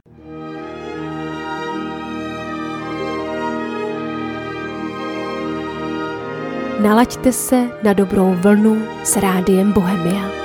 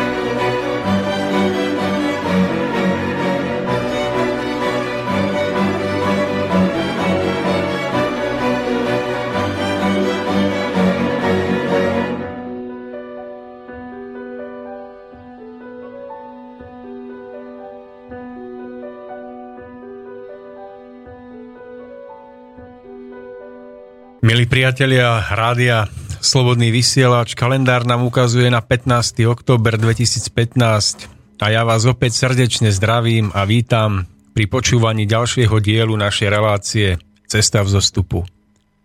Ako už mnohí iste viete, mojim dnešným hostom je pán Milan Šupa, ktorý do našej relácie osobne zavítal už po druhý krát, aby sa s nami podelil so svojimi pohľadmi na život, na jeho hodnoty, a hĺbšie súvislosti. Dnes bude hovoriť o tom, čo všetko chýba súčasnému školstvu a čo by teda školstvo malo priniesť do svojej praxe, aby naplnilo zmysel svojho poslania. Pán Šupa bude dnes hovoriť predovšetkým zo svojich dlhoročných učiteľských skúseností, pretože sám učil deti dlhé roky výtvarnú výchovu a pritom mohol pozorovať, kadiaľ v oblasti výchovy cesta vedie a kadiaľ nevedie. Takže ja po tomto krátkom úvodnom slove vítam v našom štúdiu pána Šupu, ktorý sedí po mojej pravici. Pán Šupa, vítajte. Ďakujem, ďakujem za pozvanie. Pán Šupa, skôr ako pristúpime k našej téme, ako som už spomínal, budeme hovoriť o problematike výchovy a školstva. Ja pripomínam našim poslucháčom, že ak budú mať nejaké otázky alebo nápady alebo aj pripomienky k danej téme, tak nám môžu napísať na e-mail studio zavináč gmail.com alebo telefonovať na známe číslo 048 38101. Ale najlepšie, ak nám budete volať až po druhej hodine našej relácie, aby pán Šupa mal nejaký čas na rozvinutie témy. No a my budeme samozrejme za každý vecný postreh vďační a budeme radi, ak nám pomôžete túto našu dnešnú tému prehlbiť. No aby som nezabudol na to, na čo pravidelne zabudám, na čo ma pán Koroni upozorňuje, tak od mikrofónu sa vám prihovára Tomáš Lajmon. Pán Šupa, tak poďme k našej téme. V predchádzajúcej relácii sme rozprávali niečo o umení, o jeho vzletoch a pádoch, o jeho poslaní, ale aj zneužívaní. Chcem sa opýtať takto na úvod. Mali ste na túto reláciu nejaké odozvy zo strany poslucháčov? Tak ne, neviem, neviem. Asi nie. Nejaké veľké odozvy neboli. Tak ja som nejaké mal a môžem povedať, že hm, boli to viac menej odozvy, ktoré mi dali nádej, že naše relácie spoločné by mohli mať aj do budúcna od ohlas u našich poslucháčov a že, že verím, že aj dnešná téma bude v istom smere nadvezovať na hodnoty tej predchádzajúcej relácie. Takže my sme si vzájomne vytýčili pre dnešný večer, že budeme hovoriť o výchove detí, o tom, čo aj vy ste možno prežívali v praxi ako učiteľ výtvarnej výchovy. Pán Šupa, kvôli čomu ste sa rozhodli pre túto tému? Kvôli tomu, že chcem na tejto, tejto téme poukázať nejaké také hĺbšie súvislosti. Pretože budeme na začiatku hovoriť o určitej určitom takom zásadnom omyle ľudstva, e, ktorý sa už e, dlhú históriu ťahá s týmto ľudstvom, ktorý sa istým spôsobom e, záporne premieta do všetkých oblastí nášho života a vlastne aj do školstva. A my si na školstve ako na určitom modelovom systéme ukážeme, ako sa tento omyl a táto chyba konkrétne premieta teda do toho školského systému. Ja by som možno na úvod začal uh, takým obsahom, o čom budeme hovoriť. Budeme v takých blokoch. To znamená o tejto chybe, o tej zásadnej chybe ľudstva, ktorú robíme už dlhé stáročia. To bude taký prvý blok. Druhý blok bude o tom, ako sa táto konkrétna chyba premieta do školstva. Uh, tretí blok by sme pohovorili o um, už o vyslovene konkrétnych predmetoch. Budeme sa venovať základnému školstvu prostredníctvom ktorých je možné eliminovať túto chybu a prostredníctvom ktorej je možné vyvážiť túto chybu a nasmerovať všetko lepším smerom. Eh, v ďalšom bloku by sme sa povenovali eh, správaniu. O, ako všetci vieme, že na školách narastá zlé chovanie žiakov až agresivita, takže toto by bol ďalší blok. No a potom, ak nám zostane čas, tak by sme sa povenovali veľmi aktuálnej téme sexuálnej výchovy. No tak budem veľmi rád, ak sa nám podarí stihnúť to, to budete mať skutočne náročnú úlohu, ale ak nie, tak budeme môcť pokračovať snáď aj niekedy v budúcnosti. Pa, pardon. Pán Šupa, hovoríte o tom, že uh, podliehame nejakému zásadnému omylu ľudstva. Uh, o čom hovoríte, keď hovoríte o tomto omyle? O čo ide? Uh, ja by som možno začal takou, takou rečníckou otázkou smerom do poslucháčom. A síce, či sa už poslucháči skúsili zamyslieť nad tým, v čom pramení zlo. V čom pramení, v čom je koreň všetkého zla. Pretože to zlo s jeho mnohorakými prejavmi si môžeme pripodobniť k akejsi korune košatého stromu, kde je mnoho hrubých konárikov, mnoho tenkých konárikov, ale všetky vyrastajú z jedného jediného kmeňa. To znamená, všetky majú jeden jediný základ. No a tí ľudia, ktorí chcú bojovať voči zlu, zväčša to robia tak, že bojujú proti tým jednotlivým prejavom toho zla. To znamená, že oni vezmú tú sekeru pomyselnú a teraz stínajú tie konáre a konáriky. Ale uh, po čase vlastne z toho kmeňa, ktorý, z toho základu, ktorý zostáva nedotknutý, tie konáriky na novo opäť vyrastajú. Je to ako uh, akýsi boj s tým uh, stohlavým, tisíchlavým drakom, že keď mu zohnete teda zotnete tú jednu hlavu, tak e, mu narastú v zápäti dve ďalšie. To znamená, že je to veľmi závažná otázka, v čom spočíva koren všetkého zla. Pretože týmto pádom alebo zodpovedaním tejto otázky by sa dal tým bojovníkom proti zlu meč do ruky, alebo ktorý by boli schopní nasmerovať tým jediným správnym smerom do srdca toho draka a tým vlastne tým jedným presným úderom by eliminovali všetkých tých tisíc hlav. Takže e, kľúčová otázka teda je, e, v čom spočíva e, to zlo a kde je jeho koreň. No a prejdeme teda už k objasneniu tejto otázky. Ak sa pozrieme na človeka, človek ako taký má byť človekom citu. Človekom citu vyznačujúcim sa srdečnosťou, ľudským tepom. Toto je podstata človeka, to citové v ňom. A No dobre, ale to je kritérium, ktoré uh, ste stanovili vy. A teraz niekto môže mať úplne iné kritérium, že povie, že nie, ako ano. podstatou človeka je racio, čiže ano, ano, ano, ano. žiadne emócie, žiadne city, ano, to všetko zahmlieva ano, tú právu racionálnu ano, podstatu pohľadu ano. na život a na svet. Tak ja nechcem vám protirečiť ano, ano, z, z hľadiska ano. ako svojho osobného pohľadu, ale takto sa na to môžu pozrieť iní ľudia, že, že poďme sa trošičku zaoberať touto otázkou, že prečo je to ano, tak, ano, že vlastne ano, ano. človek by mal byť človekom citu a srdečnosti. Takto, to je správna otázka, lebo vlastne tu sa dostávajú do konfliktu tie dve zložky, ten rozum a cit. A zväčša teda ľudia budú oponovať tak, ako vy hovoríte, že prečo by to mal teda byť cit, prečo hovoríme o cite. Ja by som to zdôvodnil a zdôvodnil by som to aj tými príkladmi, ktoré no, to vlastne rád. tá zámena spôsobila v tých dejinách. Človek, teda keď je, keďže je človek, človekom citu, má prostredníctvom citu spravovať všetky veci na Zemi. Všetko okolo seba aj v sebe, to znamená i ten rozum. To znamená, že rozum má byť podúčtený citom. No a tu sa už dostávame vlastne ku koreňu toho zla, že ľudstvo urobilo akúsi zásadnú vnútornú zámenu. Že urobilo presne to, čo ste vyspomínali, že postavilo ten rozum v sebe na prvé miesto. No ale týmto istým spôsobom uh, zostúpilo z toho piedestálu ľudskosti a postavilo na vrchol svojej osobnosti niečo, čo mu to miesto neprináleží. Um, takto rozum ako taký v službách citu môže byť vynikajúcim sluhom. Ale rozum postavený na vrchol osobnosti človeka musí byť zlým pánom, pretože rozum uh, jednoducho... No dobre, ale pán Šupa, máme predsa rozum a vďaka tomu chodíme v autách, máme telefóny mobilné, máme e, možnosť sedieť v tomto štúdiu. To je predsa úžasná vec.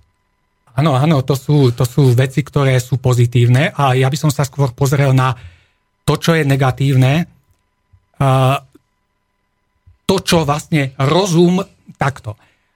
Rozum, keď sa dostal na to prvé miesto, keď my sme urobili vnútorne túto zámenu, tak rozum, jeho prvou úlohou bolo eliminovať cit. To znamená, on, cíti, teda on vedel, že nestojí, že stojí na mieste, ktorému neprináleží. To znamená, aby ho z toho miesta nikto nemohol zhodiť, tak eliminoval, odsunul cit v ľuďoch na podradné miesto.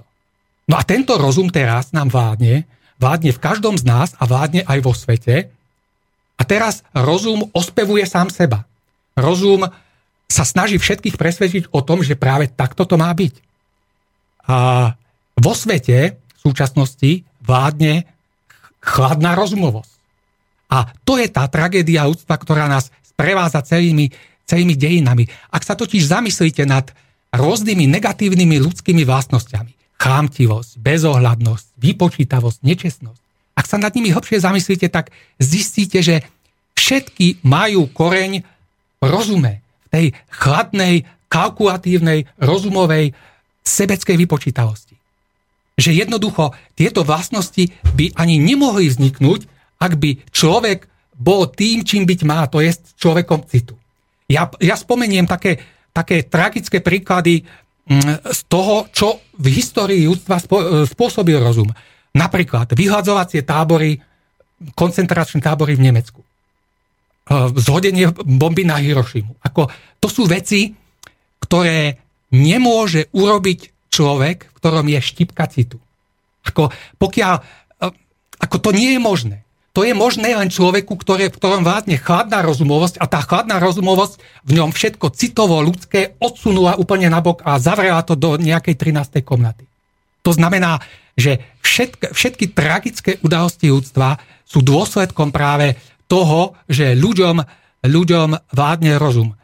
A, áno, rozum nám hodil všelijaké výdobytky, všelijaké e, vymoženosti v 20. storočí. Myslíme si, že teda žije sa nám ľahšie. Ale v 20. storočí boli predsa najkatastrofálnejšie vojny v histórii ľudstva, kedy v 20. modernom 20. storočí v, v tých dvoch veľkých vojnách zomrelo toľko ľudí, koľko počas celej histórie ľudstva. Ako to o dačom svedčí? To svedčí o tom, že čoho je rozum schopný. Že jednoducho, ak by ten cit vládol ľudstvu, takouto cestou nejdeme. A ja by som sa tomu možno trošku povenoval ešte viac. Ako sa to nejak, ako to, ako to historicky prebehlo. Že človek jednoducho určitej, v určitom vývojom, vývojovom období ľudstva, um, keď sme sa ako ľudia, ako ľudstvo, ako civilizácia vyvíjali, ocitli sme sa zrazu na akomsi ráz cesty. A teraz my sme stáli medzi dvomi cestami. A my, sme si mali možnosť vybrať, či pôjdeme jednou cestou, cestou citu, ktorý bude usmerňovať rozum a poučovať ho, alebo či pôjdeme druhou cestou, cestou rozumu, ktorá odsunie cit bokom. No a žiaľ, my sme si vybrali tú cestu rozumu. Ja, keď som uvažoval nad týmto, tak sa mi, sa mi vy, zobrazila, alebo vyvstáva predo mnou scéna z filmu Kapitán Dabač. Ako tam, tam nájdete krásny obraz toho, čo sa prihodilo celému ľudstvu. A nemecká hliadka strážila raz cestie. A teraz jedna cesta bola ako správna, dobrá, a druhá cesta viedla do kameňovomu. Oni tam mali e, zátarasu a teraz tá nemecká hliadka, dvaja vojaci, ukazovali, keď išli auta, na auto ukazovali správnym smerom. A teraz tento kapitán Dabač prišiel tam, zlikvidoval tých nemeckých vojakov, obliekol si nemeckú, obliekol si nemeckú uniformu, presunul zátarasu a ukazoval tým, tej nemeckej kolone cestu do kameňovomu, ktorá končila do priepasti. A teraz tie auta išli, išli a teraz jedno po druhom padali do tej priepasti. Ako toto je presný obraz toho, čo sa stalo ľudstvu. Ako my pod, to teraz nebudeme rozoberať pod akými vplyvmi, boli tam nejaké vplyvy, sme sa rozhodli nesprávne. Rozhodli sme sa vykročiť na tú cestu rozumu. Tá cesta rozumu vedie do toho kameňovomu. Ona nadskakuje, nadskakuje po tých kameňoch. To sú všetky tie krízy, bolesti, utrpenia, všetko to zlo, čo, čo počas celej histórie ľudstva sa udialo. A tá cesta, žiaľ, končí na dne priepasti. Ako ten rozum totiž dokáže vidieť veci len z krátkodobého hľadiska. On, on nemá širší rozhľad, on je obmedzený hmotnosťou. On proste rozum povstal z hmoty a je schopný vidieť len hmotné veci, hmotný prospech, hmotný rozsah. Dobre, pán Šupa, ale mnoho ľudí, ja, ja vám do určitej miery rozumiem, alebo rozumiem vám úplne, ale mnoho ľudí vám položí otázku, ale veď to je práve naopak, pán Šupa, ako vravíte vy, pretože tie nešťastia, ktoré sa v histórii ľudstva stali, tak tie boli práve tým, že človek stratil schopnosť toho racionálneho, vyváženého pohľadu na situáciu a nechal sa ovplyvniť emóciami. Čiže, ja neviem, hovoríte o druhej svetovej vojne, takže Hitler sa nechal ovplyvniť emóciou, ja neviem, vidiny mm. tej svetovlády a toho všetkého. Mm. Sám sa slnil v pocitoch toho svojho veľkého ja a vlastne to práve tieto pocity boli príčinou toho nešťastia. Nie tá ten racionálny vyvážený pohľad. Ako by ste toto ohodnotili? Alebo dnes máme utečeneckú krízu, všetci utekajú ku nám do Nemecka. no a vlastne e, stojíme tu pred otázkou prijať ich alebo ich neprijať. A teraz jedna skupina racionálne uvažujúcich ľudí hovorí, nesmieme ich príjmať, pretože jednoducho nie je to triezve správne riešenie, E, skôr sa treba obrátiť na tú e, stranu súcitu, treba nechať sa ovplyvniť citmi a, a teraz ich treba prijať. A teraz kde vlastne, rozumiete, je tá pravda? Takto. Ja som už hovoril o tých, vy ste hovorili o tom Hitlerovi, vy ste hovorili o no, tých rôznych veciach, ktoré akože ste zaradili do oblasti tých pocitov, akože uh, tu treba rozlišovať. Ja som predtým povedal, že ten rozum mm, rozum splodil tie negatívne vlastnosti ľudstva. To znamená, že uh, ak sme teda hovorili o tom Hitlerovi, tak základom uh, boli negatívne vlastnosti. Základom predsa bolo um, vyvýšenosť, namyslenosť, pícha, navradenosť, uh, ponižovanie iných. Rozumiete, to, sú, to, to nie sú vlastnosti citu, srdečnosti, otvorenosti. To nie sú vlastnosti uh, tej citovosti. To sú, to, áno, tie, tieto vlastnosti, tie negatívne spustili emócie, ale to sú všetko negatívne emócie. To, sú, to všetko je dirigované rozumom. Ako nie je za tým cit. Ja by som sa chcel možno venovať tomu, ako rozlíšiť. To je, to je správna otázka, ktorá by mala smerovať k tomu, že ako rozlíšiť tieto dve veci. Lebo, pán Šupa, pochopte ma, prečo sa to pýtam. Lebo napríklad ráno máte vstať a ísť do práce. Vonku ano. sneží, je vonku zima. Áno. No a keď sa riadite tým racionálnym hľadiskom, tak si uvedomíte, musím ísť, lebo musím zaplatiť peniaze, musím ano. všetko toto poriešiť, ano. čiže musím ísť a prekonám sa, idem do tej ano. práce. Ano. No a potom máte ten druhý pohľad, že ak sa riadite podľa svojich pocitov, tak si poviete, ja, ale ja nejdem nikde, mne je v tej posteli príjemne a mhm. jednoducho to je ten môj, ten môj pocit vnútorný, ktorému dávam prednosť. Tak nepôjdem do tej práce a nakoniec si nezaplatím účty a vyhodia ma z bytu. Uh, takto. Ak hovor, no to jedn, jednoducho treba pochopiť, že pocity, o ktorých hovoríte, to je tiež ako uh, dielo rozumu. Pocity. pocity. Aha, čiže po, pocit a cit vnímate áno, ako áno, niečo pocit, rozdielne? Tak, pocit a cit sú niečo... Cit, uh, uh, pocit vystáva z rozumu. Tam spolupracuje rozum. Ale pri cite uh, tam uh, spolupracujú tie pravá ľudskosť. Cit uh, totiž pochádza z ducha, o tom chcem sa trošku zmieniť. A tam sú tie ušlachtilejšie ľudské vlastnosti, ušlachtilejšie pohnútky. Viete, na tú prácu sa môžete pozerať, aj to je tragédia toho, ako sa ľudia pozerajú na prácu. Že na prácu sa môžete pozerať takým nízkym rozumovým spôsobom, že je to pre peniaze, pre zisk, pre zárobok, pre platenie účtov, alebo je to v prospech spoločnosti, v prospech pozdvihnutia spoločnosti, eh, mm, poznesenia národa, poznesenia ľudstva. To znamená, že vy vlastne vy tej práci môžete dať e, dvojakú hodnotu. Bude dáte tú nízku rozumovú, sebeckú, e, ktorá myslí len na seba, alebo jej dáte tú vysokú, vznešenú ušlachtiu, kde patrí aj určité hrdinstvo, určitá sebaobetovosť, že jednoducho vy nestanete preto, lebo potrebujete platiť účty, alebo máte nejaké racionálne sebecké dôvody, ale stanete preto, lebo uh, proste chcete sa dávať, chcete, chcete um, pôsobiť um, v zmysle toho ako pre ľudí. To znamená, že je tam nejaké to sebaovládanie. Rozumiete, že... Čiže pocit a cit vnímate ako dve áno, kvalitatívne áno, úplne áno, odlišné áno, veci. Áno. No tak to je, to je veľmi dôležité, áno, pretože áno. Uh, tak by sme toto neodlišovali od seba, tak by sme veľmi rýchlo mohli potom dôjsť k zámene toho, čo je pocit a čo je cit. Hm. Takže vravíte, že a pocit, aj pocit môže byť ovocím samotného rozumu. Áno. A keď človek vyhovie svojim prianiam, ktoré vychádzajú z pocitov, tak sa môže zásadne v živote zmýliť. Tak, ale to tak, ešte nie je preto, že by sa nechal riadiť citom, ale preto, že podľahol áno, pocitu, áno, ktorý je áno. kvalitatívne niečím úplne áno, iným. Áno, áno. Rozumiem. Uh, takto. Ja by som možno pre objasnenie uh, povedal, že prečo, prečo teda to citové v nás, prečo sa toho máme držať, prečo je to také dôležité. No to by som sa vás bol opýtal, no. No, jednoducho takto, ako som už povedal, rozum je produktom hmoty. Rozum je produktom nášho mozgu, rozum dokáže vynikajúco pôsobiť v hmotnosti. Je spojený s myslami a, a preto a, aj s pocitmi. Áno, áno.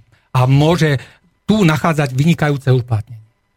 Avšak rozum je zároveň obmedzený hmotnosťou.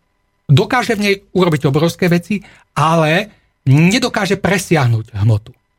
No a cit to je niečo iné. Cit pochádza z nášho ducha, z nášho najvnútornejšieho jadra, pretože naša najvnútornejšia bytosť, naše ja, to je duch, ktorý pochádza z duchovnej ríše, z oblasti nachádzajúcich sa nad hmotou a tohto pohľadu má, má jednoducho naše cítenie akýsi nadhľad nad vecami.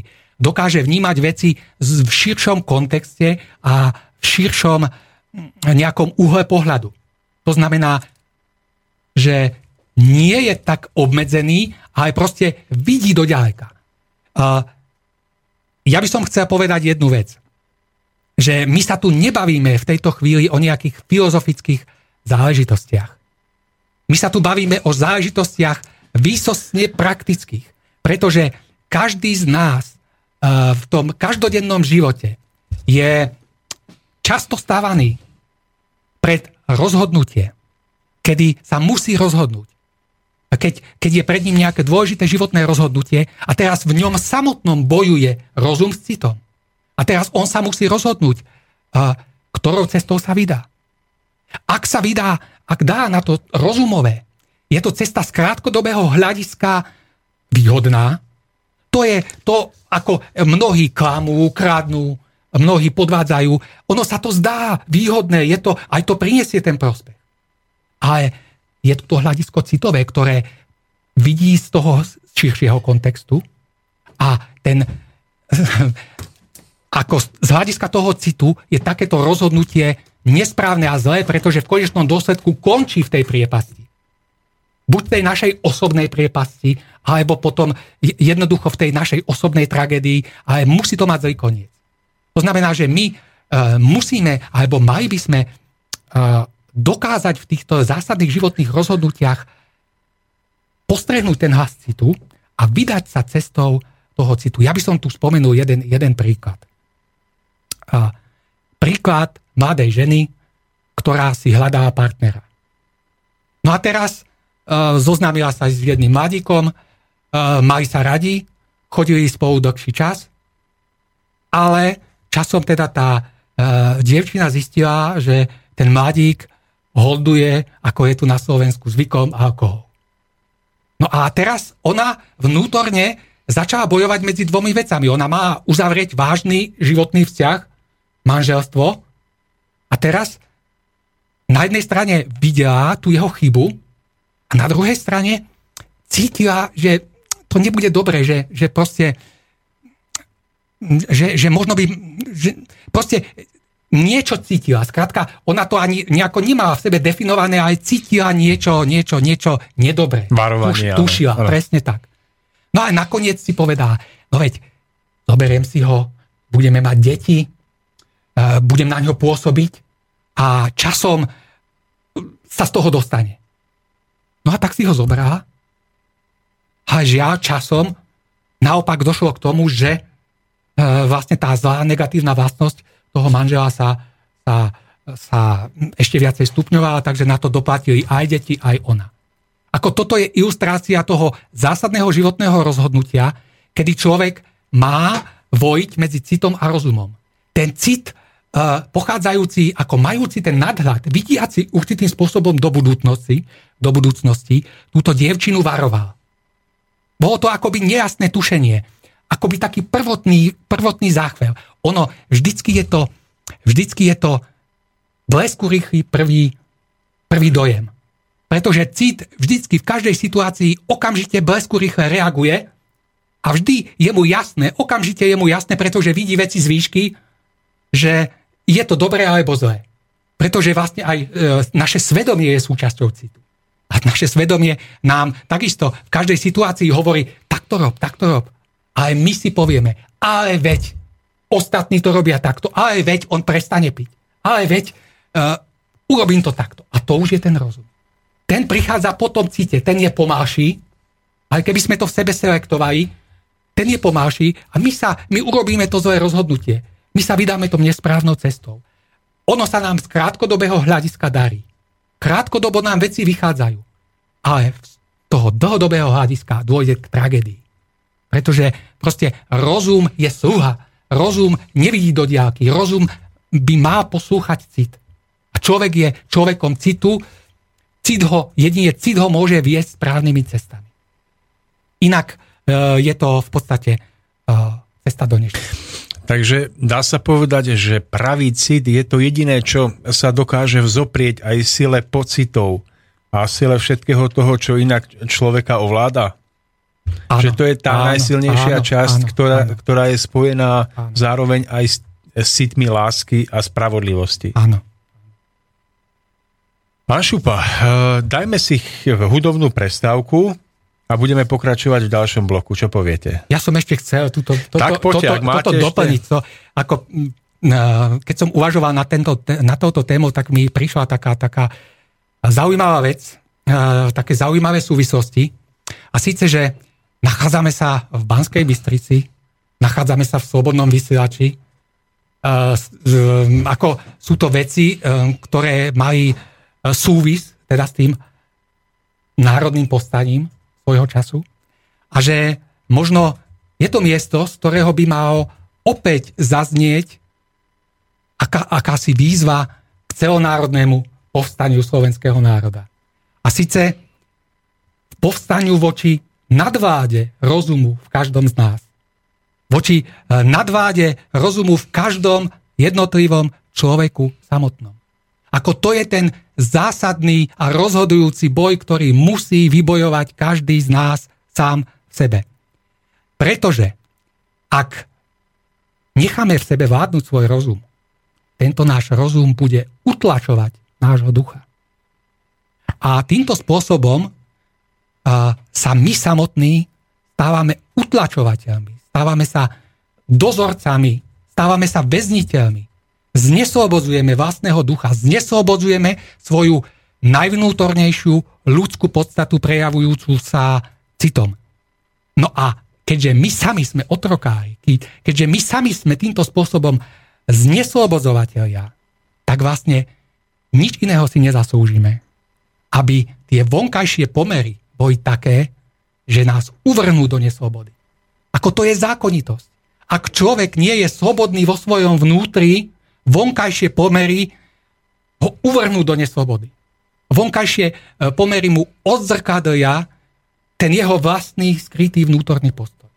To znamená, že my tu chceme bojovať za slobodu, za osamostatnenie sa, alebo za cítime, že sme neslobodní, že sme spútavaní, že, že nemáme práva. Ale ak chceme sa oslobodiť, musíme sa oslobodiť duchovne. To znamená, musíme toho ducha, ten cit postaviť na prvé miesto. A až vtedy, keď toto urobíme, keď postavíme rozum tam, kde má byť, keď sa duchovne oslobodíme, vtedy sa aj tie pomery nastavia tak, že budeme slobodní. Pokiaľ toto neurobíme, budeme neustále otrokmi. Pán Šupa, ako sa prejavuje v každodennosti človek, ktorý sebe nechal povýšiť ducha a cit nad všetko ostatné, nad svoj rozum a všetko ostatné? Uh, ušlachtilým jednaním. Uh, proste názorom na život. Uh, jednaním proste v každodennom živote. Ako to nie je niečo veľkého, niečo, o čom... To je prostý, jednoduchý, každodenný život, uh, v ktorom sa rozhodujeme v duchu tých najušlachtilejších vnútorných ideálov, v ktorom sa rozhodujeme v duchu toho, čo nám hovorí naše vlastné svedomie. Iba tomu treba, to je nesmierne jednoduché. To je cesta človeka. Cesta človeka je cesta jeho svedomia. Proste to treba kráčať. Nič viac. Je to ťažké, pretože ten rozum v nás uh, je, nás tak ovládol a tak už zneslobodzuje, tak zahnal toho ducha do ústrania a tak ho úzkoslivo väzní, aby sa nemohol ozvať, že je to veľmi ťažké, ale v podstate je to veľmi jednoduché. Treba len načúvať svojmu citu, treba, treba vedieť, v čom je skrytá tá podstata a treba sa nalaďovať, treba vnímať, treba si uvedomiť, toto bol ten prvý dojem tej situácii, v tom riešení, niečo sa deje, toto bol ten prvý dojem, čo ma napadlo ako prvé. Takže to je ten ak by človek nechal sebe vystúpiť do popredia svoj cít a to, to vyššie duchovné vnímanie, tak akákoľvek hrubosť alebo Áno niečo podobné, hm. toto všetko by zmizlo áno, zo sveta. Áno, áno. A viete, rozumiete, my píšeme zákony, my píšeme hrubé zákonníky, kde sa hovorí, čo máme robiť a čo nemáme robiť. To všetko by odpadlo. Ako človek má svedomie, ak by aktivoval svoje svedomie a riadil sa tým, ak by to, čo je, ako čo cíti, každý z nás cíti, lebo to svedomie má. Ak by sa toho riadil, tak všetko to odpadne. Je to zbytočné, pretože ľudia by žili citom, riadili by sa svedomím. A bolo by to v živote vidieť. Aj teraz, keď sa riadia rozumom, tak je nám zbytočných aj tých tisíce zákonníkov, pretože ten rozum ich e, chladne obíde. Ten rozum je prešpekulovaný a obíde ich a urobí si aj tak, čo bude chcieť.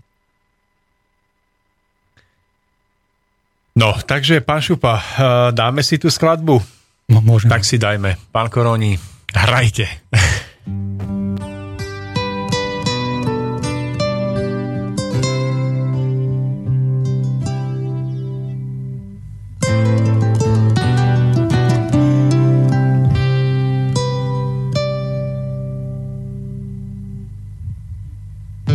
Cesty, ktoré si tak dávno opustil.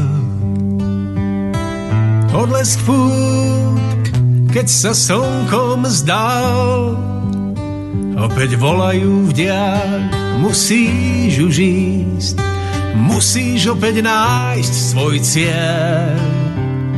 V búrkach snov loď s nádejou čaká prístav prístavou.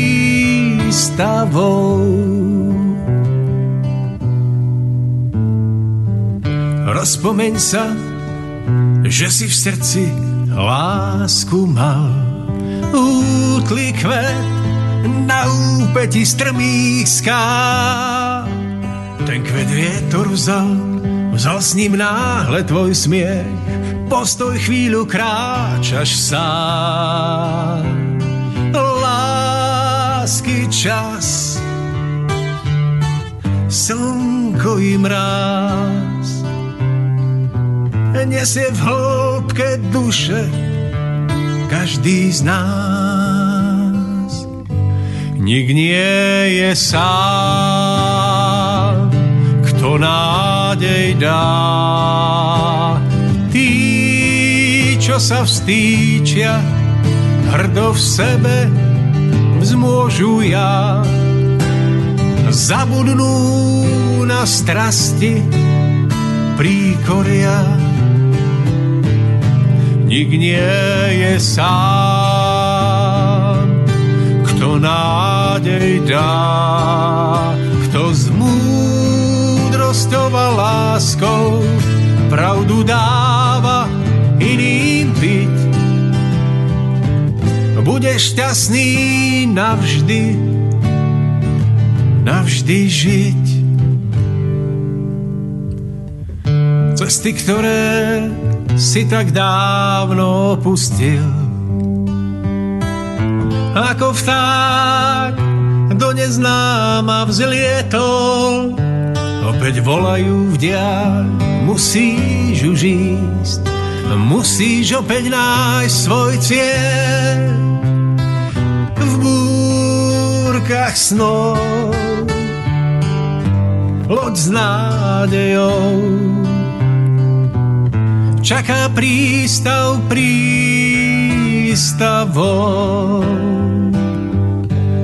Nik nie je sám, to nádej dá. Čo sa vstýčia, hrdo v sebe vzmôžu ja. Zabudnú na strasti príkoria nik nie je sám, kto nádej dá. Tí, čo sa vstýčia, hrdo v sebe vzmôžu ja.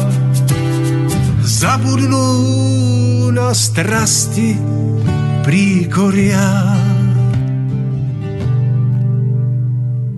Zabudnú na strasti príkoria. Takže, drahí poslucháči, pokračujeme v našej relácii. Pripomínam kontaktné údaje na naše štúdio, takže kto chce písať, môže na studiozavináč gmail.com kto chce telefonovať na telefón 048 381 0101. A už aj niekto píše. Už aj niekto píše, Už aj niekto píše, konkrétne Rado z PE. to je čo, Pezinok? PE. Hm, Ťažko povedať. Dobre, no. Rado z PE. A Dobrý deň, zastavil ma policajt a dostal som takú zlosť, že cít ma nahováral, aby som mu jednu tresol po papuli. Ale rozum mi to našťastie nedovolil. Čo vy na to? Pašupa, to je to, jak som sa vás pýtal na začiatku. Ukážka, áno, praktická, áno, áno, áno, áno. Je to pocit, je to pocit. Ako uh, násilie, negativita, to treba rozlišovať. To je spoluúčasť rozumu. To je uh, možno jemnejšie, ako čistý rozum je možno tá najhrubšia vec. Potom je spolupráca rozumu a tých telesných pudov a tých telesných emócií, to je pocit, ale cit uh, je vyššie. To ako treba rozlišovať. Nebol to cit. Dobre, čiže pán Šupa, ak by sa človek v tejto situácii riadil pocitom, tak by v podstate konal pod vplyvom rozumu áno. a vrazil by mu do tváre. Áno, áno. A ak by sa riadil tým vyšším citom, tak by sa snažil ovládnuť svoje emócie, svoje áno, pocity áno. a snažil by sa jednať v duchu toho najhlbšieho, najvznešenejšieho, čo je v ňom. Áno, áno. To znamená, snažil by sa to vyriešiť tak, aby si nenávezoval nové tak, nitky tak, tak. vzájomného tak. pôsobenia, ktoré by ho potom tak. obťažkávali. Takže vynikajúca otázka. Ďakujeme poslucháčovi za uzemňujúcu otázku, ktorá práve niekedy dokáže objasniť tému viac než polhodinové objasňovanie nás v štúdiu. Pán Šupa, ako sa prejavuje ten vzťah citu a rozumu v koncepcii súčasného školstva? Áno. Vy, ako pán učiteľ, to máte z praxe, takže vyskúšajte. Áno. Dobre, takže teraz prechádzame postupne k tým praktickejším uh, veciam. To znamená, ako sa to všetko, čo sme doposiaľ hovorili, premietlo do tej koncepcie školského systému. Samozrejme nesprávne, pretože uh, um, Všade sa preferuje rozum a potláča cit. V školskom systéme sa deklaruje, že na školách prebieha výchovno-vzdelávací proces, výchovno-vyučovací proces. Čo je ako veľmi správne, je to správne ako odcítené, je to správne povedané, pretože to, čo na školách prebieha, má byť naozaj výchova a vzdelávanie. A má to byť presne v tomto poradí.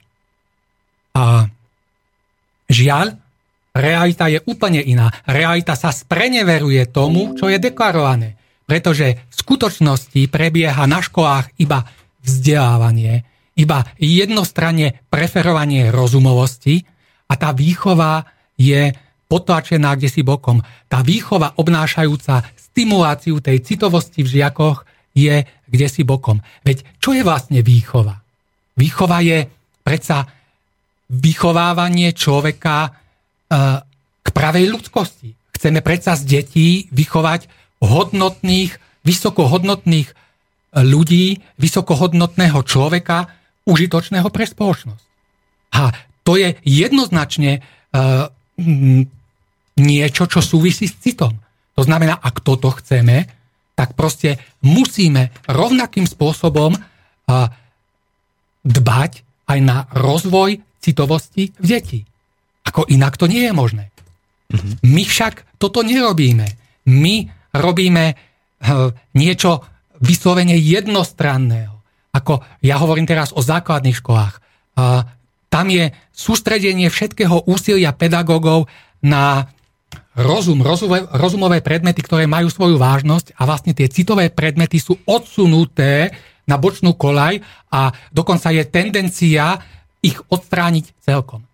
Inak opäť um, poviem jeden príklad, ktorý v súvislosti s týmto všetkým uh, mi prišiel. Celý národ pozerá pred Vianocami mrázika.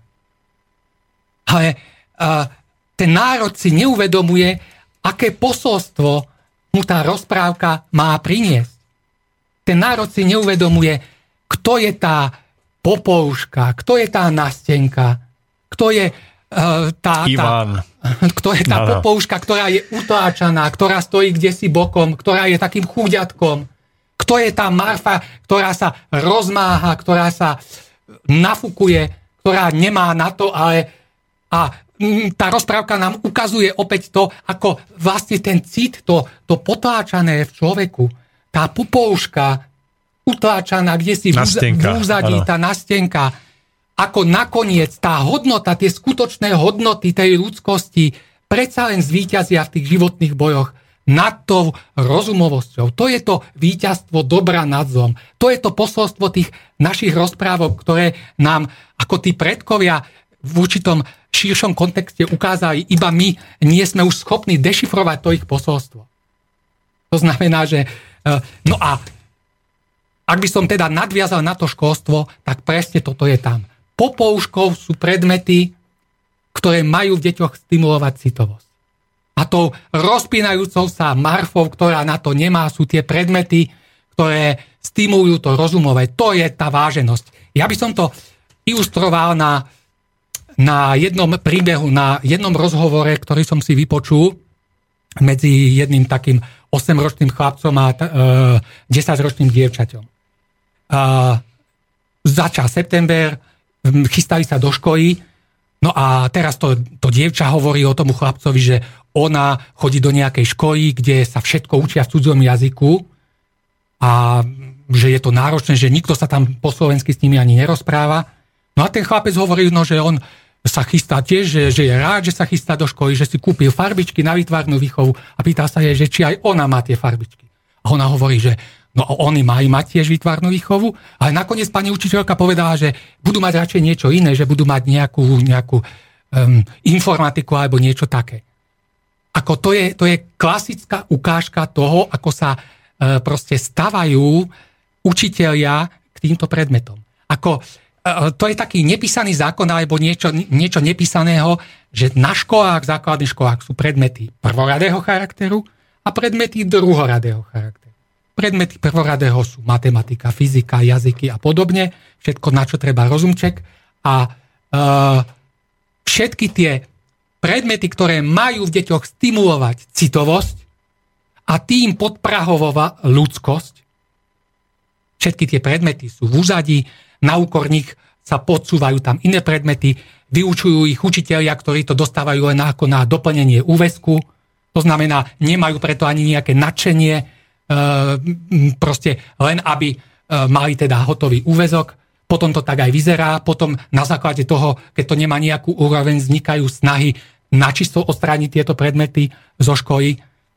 A viete, už v Grécku sa hovorilo o kaokagatii o harmonickom rozvoji. E, harmonický kaokagatia v Grécku to bolo ako rozvoj, harmonický rozvoj duše a tela. A tela.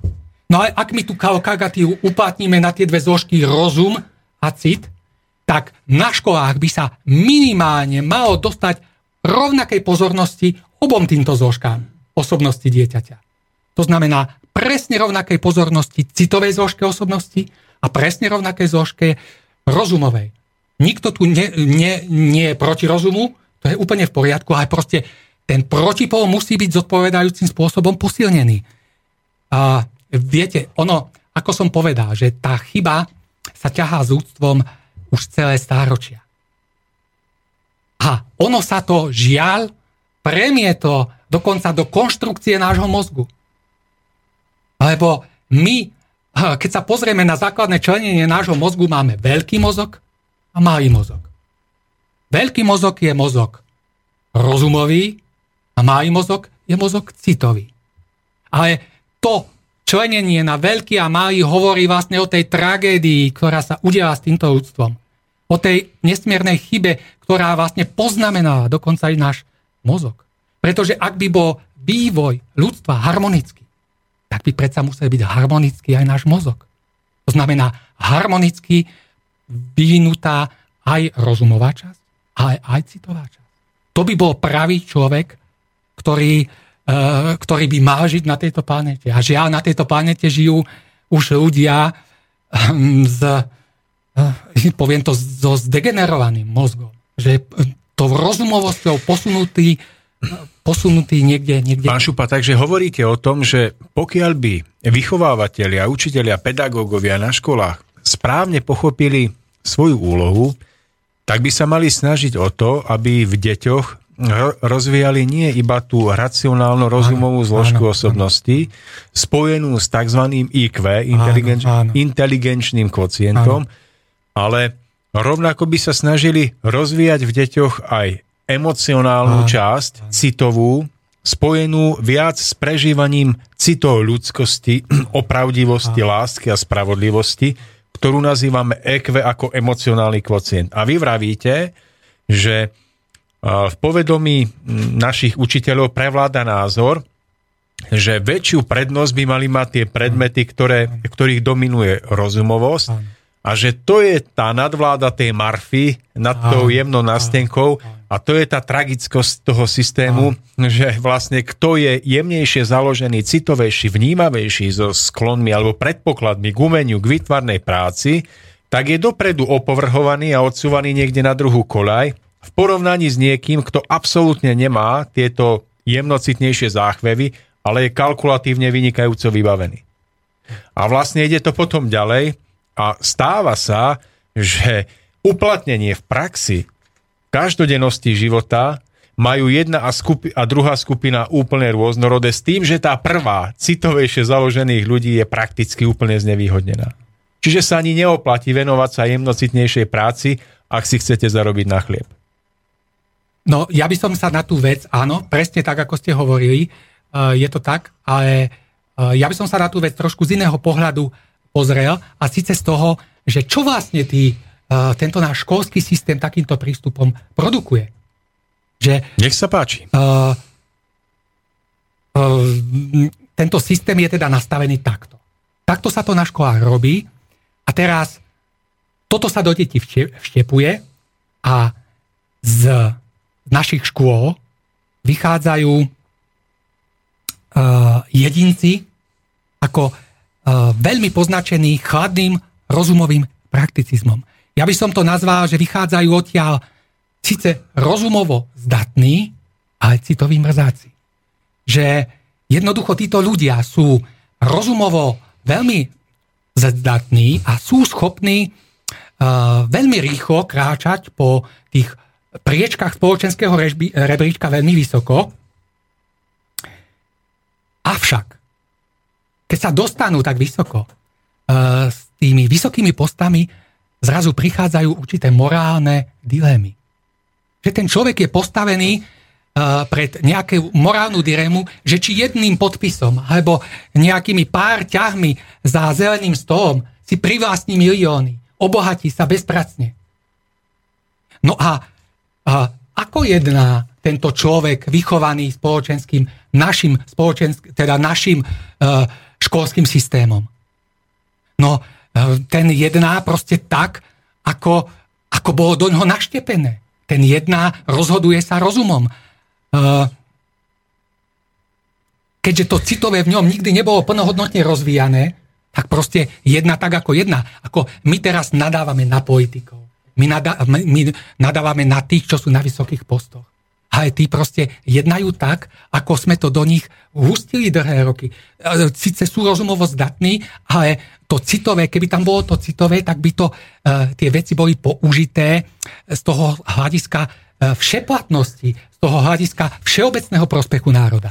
Dobre, pán Šupa, takže hovoríte, že ak by sa takýto človek s tými vedomosťami a schopnosťami vypracoval na nejakú významnú spoločenskú pozíciu, a mal by morálny profil a základ, Áno. tak by sa nikdy morálne nespraneveril tejto svojej úlohe a vlastne dokázal by tým pomáhať celej spoločnosti. Tak, tak. Ale kvôli tomu, že ľudia nemajú od výchovy, a to sa je, týka tak výchovy rodinej, ako aj školskej, štepované tieto princípy e, citovosti, tak takýto človek, e, ako náhle sa vypracuje vyššie, okamžite je v silnom pokušení zlyhať. No. A aj zlyháva. Tak zdá sa, že je to tak, ako vravíte. Ja by som vám veľmi rád oponoval. Ja som si to dnes pripravil, že budem opäť oponovať, ale vnímam to tak, ako vravíte, že nie je možné inak, než si uvedomiť, že ak zlyhá rodičovská výchova a školská výchova vo vzťahu k mládeži, tak sa nedá očakávať nič iné, než skorumpovaná spoločnosť. Viete, ono, je to paradoxné, že my dbáme na taká škola, deti chodia do takej, onakej školy, také, onaké vzdelanie, ale vlastne, pokiaľ tam nie je ten vybudovaný, ten silný morálny kredit, tá citovosť, tá ľudskosť, tak jednoducho všetky tie prostriedky spoločnosti vynakladané do tých detí vychádzajú na zmar. Pretože tieto osobnosti ich využijú len z hľadiska proste tej svojej chladnej rozumovosti, to je hlavne vo svoj vlastnej prospech.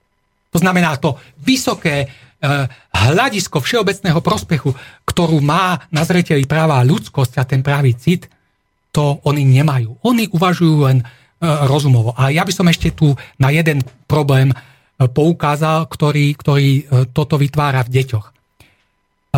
My často hovoríme, že áno, deti um, sú agresívne, uh, dávajú sa na alkohol, fajčia, dávajú sa na drogy. Jednou z, toho, z týchto príčin môže byť aj vec, uh, to je uh, ten tlak uh, na tú rozumovú jednostrannosť, ktorý je deťmi pociťovaný ako disharmónia. Rozumiete, to dieťa, ono nevie, o čo ide, ale uh, to, to dieťa cíti, že, že proste ako vnútorne cítime harmóniu vtedy, keď je uspokojená naša citová zložka i naša rozumová zložka. To dáva harmóniu. Aj pokiaľ ako zo strany e, rodičov, zo strany školy je neustály tlak na rozumovosť, to, to znamená na jednostranným spôsobom neustále je e, to dieťa tlačené, tak to dieťa to vo vnútri cíti ako disharmóniu, ako niečo ne, neharmonické. To dieťa je e, vnútorne rozhodené. No a teraz to dieťa, ako ono nevie tieto veci definovať, nevie si s tým poradiť. No a to je už ten krok k tým pseudoriešeniam tomu alkoholu, e, ktorý aspoň, e, ktorý aspoň e, čiastotne teda dá dieťaťu, i keď nesprávnym spôsobom, zažiť nejaký ten stav harmónie, fajčenie, drogy a proste všetky tie negatívne javy. Ale to je všetko, pretože vlastne dieťa je spoločnosťou, školským systémom a proste tým neustálým tlakom na rozvoj rozumovosti dohnané tej vnútornej Ja osobne nerozumiem dosť dobre tomu, prečo sa deti, prečo sú deti v školách nútené do tzv. internetizácie výchovy? No. Prečo no. sú no. nútené pohybovať sa v oblasti počítačového no. sveta, keď vlastne nepoznajú základné stromy, základné áno, áno, dreviny áno. vo svojom áno. okolí, keď nepoznajú živočíchov vo svojom okolí, keď nevedia obrábať pôdu, z ktorej žijeme. Ako vnímate vy vzťah detí k obrábaniu pôdy a k tomu, ako sú nútené do internetizácie. Áno, áno. Máte aj vy v tomto nejako jasno, alebo sa vám to nejak ukazuje tá cesta vpred? Áno, samozrejme. Ako to je jedna z tých otázok, ktoré tu mám napísané, to je už vlastne tie praktické záležitosti. dostaneme sa k tomu. No dobre, nechcem keď, predbiehať, keď, samozrejme. Keď vlastne, uh, toto sme si takto, teraz sme si vlastne definovali tú chybu ľudstva, ktorá sa premieta vo všeobecnosti do toho školského t- systému. Dobre, uh, pán Šupa, no tak vráťme sa k tým nejakým konkrétnym prípadom, ktoré ovplyvňujú potom ten rozvoj osobnosti mladého dieťaťa v tom praktickom prevedení tak, tak, daného tak, vyučovacieho tak, procesu. Tak, tak, tak že vlastne teraz by sme už prešli na celkom tie konkrétne záležitosti a dostaneme sa samozrejme aj k tej vašej otázke ohľadom, ohľadom prírody a internetu. To tu presne mám ako z, zapracované.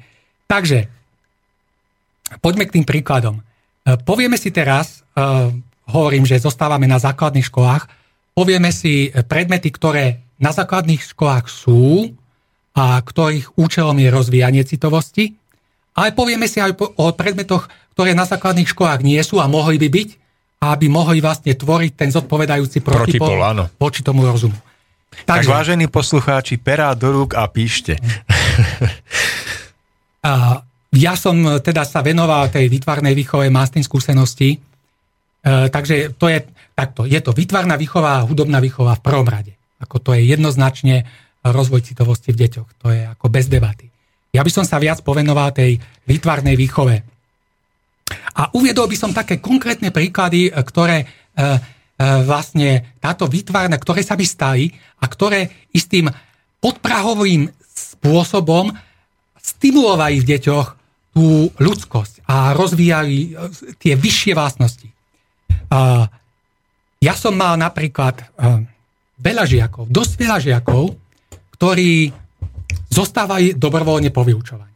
Ako, to sa vám na školách bežne nestane. Ale mne sa dosť často stávalo, že jednoducho deti sa nadchli tými vecami tak, že jednoducho ja som už odchádzal a oni tam zostali aj nie 20 minút alebo hodinu, 3 hodiny. Že, že bolo treba povedať pani školničke, že pri zamykaní školy, aby uh, dávala pozor, aby ich tam nezamkal. To ako... Uh, No ale čo týmto, uh, viete ako, toto je realita, to znamená, tá výtvarná výchova v tých deťoch, čo stimuluje? Nadšenie pre vec, nadšenie z práce, nezišné nadšenie z práce. Ako, oni z toho nemajú nejaký prospech momentálny, hmotný alebo niečo také. Proste oni tam zostali, uh, pretože momentálne ako boli tým nadšení, pracovali. To znamená, že tie krásne ľudské vlastnosti, nezišnosť, radosť z práce, nadšenie pre vec. To všetko podprahovým spôsobom v tých deťoch bolo vzbudené. Ako niekto si povie, no čo nejaká výtvarná výchova, čo, čo tam, ale... Čo veď nezarobí z toho. Čo, ale viete, ako, ako, ako jemne to, to pôsobí, ako jemne to vlastne vzbudzuje tých deťoch ako to najušlachtilejšie a najvznešenejšie. Uh, ďalšia, ďalší prípad uvediem. Uh, mal som takú skupinu chlapcov, 13-14 ročný, to každý vie, že to sú také problémoví a ako oni tam pracovali, ako to je taká uvoľnená atmosféra na vytvárnej výchove, to nie je ako klasické, že učiteľ hovorí, deti sú ticho, počúvajú. Tam proste môžu, môžu voľne chodiť po triede, môžu sa rozprávať pri práci, ako tvoria. No a vznikajú, vznikajú tam priateľstva, proste oni sa tam o rôznych veciach rozprávajú, popri tom pracujú. A jeden z týchto chlapcov prišiel raz e, so zlomenou rukou. A ja mu hovorím, veď aj na čo si prišiel mať zlomenú ruku? Čo, čo tu chceš robiť? On, no veď aspoň si tu s nimi posedím. Tak e, chodil tam, dokedy sa mu tá ruka neozdravila a sedával tam, pretože tam sa vytvorila určitá, určitá atmosféra, atmosféra tej tvorivosti, tej vzájomnosti, tej, e, to znamená, že tam bola práca, ale zároveň e, niečo, viete ako, je to veľká vec v dobe počítačova, v mnohých iných nástrach, že ten chlapec, že to pre neho predstavovalo niečo hodnotného, ľudsky hodnotného, eh, čo mu obetoval ten čas. Viete, ako tá, tá družnosť, tá... Uh, ono, um, vezmime si napríklad, keď sa spýtame prečkoláka. Keď sa spýtame prečkoláka, či sa teší do školy. Všetci preškoláci sa tešia. Hovoria vám, už si kúpia tašku, také pomôcky, také pomôcky. Keď sa spýtate prváka, či sa teší do školy, tak už sa ich len veľmi málo teší. tam sa niečo muselo zastaviť. No a keď sa spívate, spýtate štvrtáka, tak má no, už zo školy no, strach. No, tak, áno, tak tam už ano. ako... A úsmak už to, zo školy uteká. No, ano. ale viete, tam sa niečo stalo. A keď uh, niekto príde do školy, hoci nemôže nič robiť, ako tam sa, tam sa obnovuje to pôvodné nadšenie pre vec ktorú ešte tie deti, ktoré mali ako tú, tú relatívnu rovnováhu toho citu a rozumu, ešte pokiaľ nešli do tej školy, cítili to nadšenie pre vec, tú radosť pre vec. Ale to v nich bolo už v prvom ročníku a ďalších ročníkoch zabité. A práve na tejto výtvarnej výchove sa to opätovne aktivuje, že ten človek sa v ňom zbudí nadšenie pre vec, že tam on ide kvôli tej veci, že to je niečo ako zápal, dneska každý kalkuluje, čo za to. Ako bez toho vám už nič neurobi. A rozumiete, opäť podprahovým spôsobom cez výtvarnú výchovu stimulácia tých najvznešenejších ľudských vlastností, ktoré už miznú.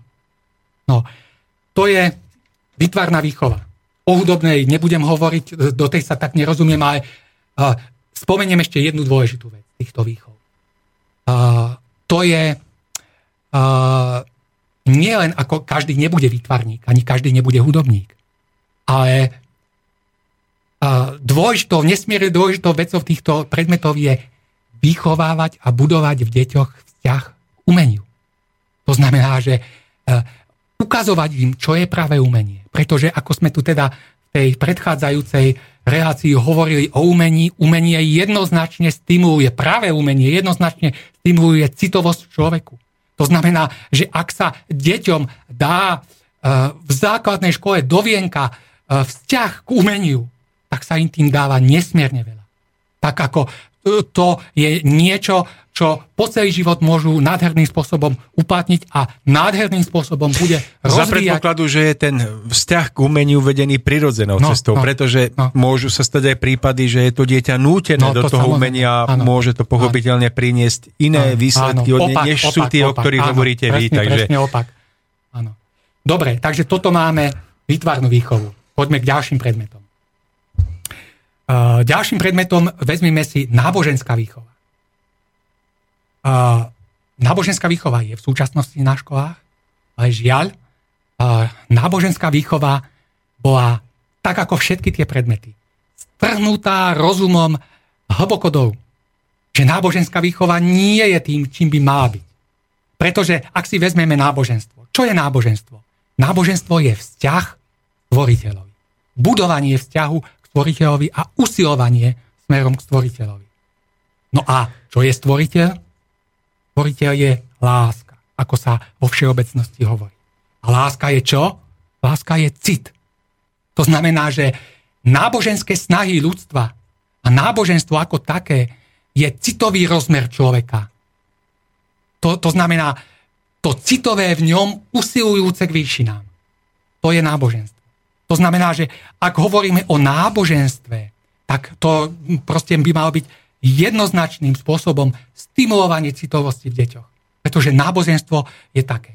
Žiaľ, e, deštruktívnym, nesmierne deštruktívnym spôsobom zasiahol rozum do náboženstva vo všeobecnosti a žiaľ, prejavuje sa to aj v náboženskej výchove.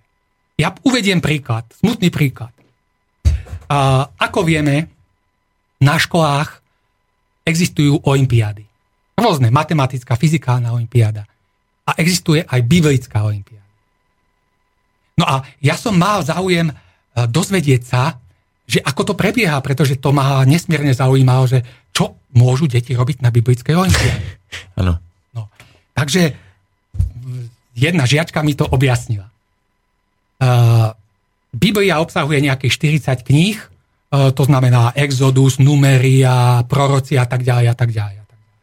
To znamená, keď je biblická olimpiáda, to má školské kolo, krajské kolo, potom mm, celoslovenské alebo ako to postupuje, oni vždy dostanú nejakých 5 kníh si prebrať, naučiť sa a že z toho bude tá biblická olimpiáda. No a e, takže oni sa to naučia, idú tam a ono to prebieha formou testu. To znamená, máte otázku, a teraz máte A, B, C. A teraz vy máte, vy máte zakružkovať, e, ktorá vec je správna. No ale to nie je všetko. Ja som sa chcel, ja som sa chcel spýtať, aké sú tam otázky? Povedz mi, aké sú tam. Aspoň jednu mi povedz. No a potom ona hovorí. No, daj, jedna taká, čo si spomínam. Pod akým stromom sedela prorokyňa Debora? Za A pod platanom, za B pod palmou, za C pod cédrom. Ako, viete, čo chcem týmto povedať? Chcem tým povedať, že to nábožensky, vzletné, vznešené a, a ako citovo povznášajúce k stvoriteľovi bolo rozumom strhnuté ako neuveriteľným spôsobom nadol. Že jednoducho hm, z náboženstva sa stalo nejaké suchopárne memorovanie nejakých poučok, nejakej Biblie a proste skúša sa to, píšu sa písomky a je to tragédia. Viete, ako vzdialilo sa to od tej citovosti, ktorú by to malo stimulovať. To je, to je nesmierne smutné. Pretože vlastne, keď už náboženské snahy nemajú v tejto základnej veci jasno, tak to je, to je nesmierna tragédia. Ja som tu možno taký podnet, alebo niečo také, že v čom by sa to dalo, alebo akým spôsobom by sa to v tomto smere dalo napraviť, alebo čo by mohli deti v tejto oblasti robiť. E, že by to treba mohlo byť formou nejakých divadelných treba, to je jeden nápad, tri, divadelnej hry. Že by trieda nejakým spôsobom si napísala nejakú divadelnú hru. Na motív Biblie alebo nejakého nie, nie, príbehu? zo života. Alebo... Zo života, Aha, chápem, áno. zo života, práve zo života detí, zo života uh, zo situácií, ktoré im život ako bežne prináša, že by vlastne všetci žiaci tam dostali nejakú úlohu a že v tej, v tej hre by sa riešili tie morálne konflikty. Že jednoducho e, by sa tam nejakým spôsobom uvoľneným preberali tie modelové situácie, do ktorých sa deti ich veku dostávajú a že vlastne tam by sa ukazovalo, ako by to bolo nesprávne a ako by to malo byť správne. Že nejakou takou hravou formou uh, ľudí, teda tie deti vzdelávať uh, v tej morálke, dávať im nejakú tú morálnu oporu um, a pôsobiť vlastne takou, nie takou exaktnou formou, ale takou citovou, takou hravou, detsky prístupnou formou. To je možno len jeden taký nápad. Uh, takže, ďalší predmet by sme si mohli povedať, a tu sa už dostávame k tej vašej otázke. Tento predmet na školách nie je, ale rozhodne by tam mal byť. Je to ekologická výchova a budovanie vzťahu k prírode. Ako to je ako nesmierne dôležitá vec, pretože dnešné deti sú odtrhnuté od prírody a ako ste povedali, proste od tej reality tej prírody sú mm, proste zatiahnutí do tej virtuálnej reality tých počítačov.